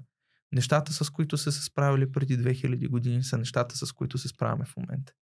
Аз в нито един момент се надявам да не е било. Има, имаше моменти на провокация, те бяха единствено с цел за да разбера. Супер е, аз много обичам. аз дори ти бях казал, че аз, не, аз не се плаша толкова много от провокацията. Ако нещо не знам, аз съм от хората, които казвам, не знам, им пред няма проблем. Няма проблем човек да не знае. Аз не съм а, някакъв супер велик оратор или пък изключително всезнаещ човек, който му е открито някакво специално знание. Не, по никакъв начин. Аз съм обикновен човек, който си чете Библията, който а, гледа да върви заедно с Бога и а, който със сигурност не е безгрешен, но обича Бог и върви с Него и вярвам, че греховете ми са простени и продължавам да съществувам и вярвам, че всеки един, ако се опитва да се пред, предвижва към правилната посока, наистина ще открия много хубави неща за себе си и за животът. Днес това не се случи, но другия път ще изкочи с по-трудни въпроси. Няма проблем. И да. Може пък и да си поговорим фактически в България, защото имаше и много хубав въпрос, който а, бяхме си говорили двамата с тебе, нали, а, къде е мястото на протестантството в България, какво се е случило нали, през годините. Mm-hmm. И е хубаво хората да знаят какво се е случило с протестантството и защо е толкова набедено, защо толкова много е скачано против протестантството и така нататък. Но всичко си има доста и политически причини за това нещо. За съжаление, много е гнусно, когато а, политиката се опитва да контролира а, това ще го оставим за въпрос за лайфа наистина. Да. Според теб, връзката между религията, да кажем църквата, защото все пак е институция, Да, едната се. институция църквата и връзката с другата институция, държавата и държавния апарат.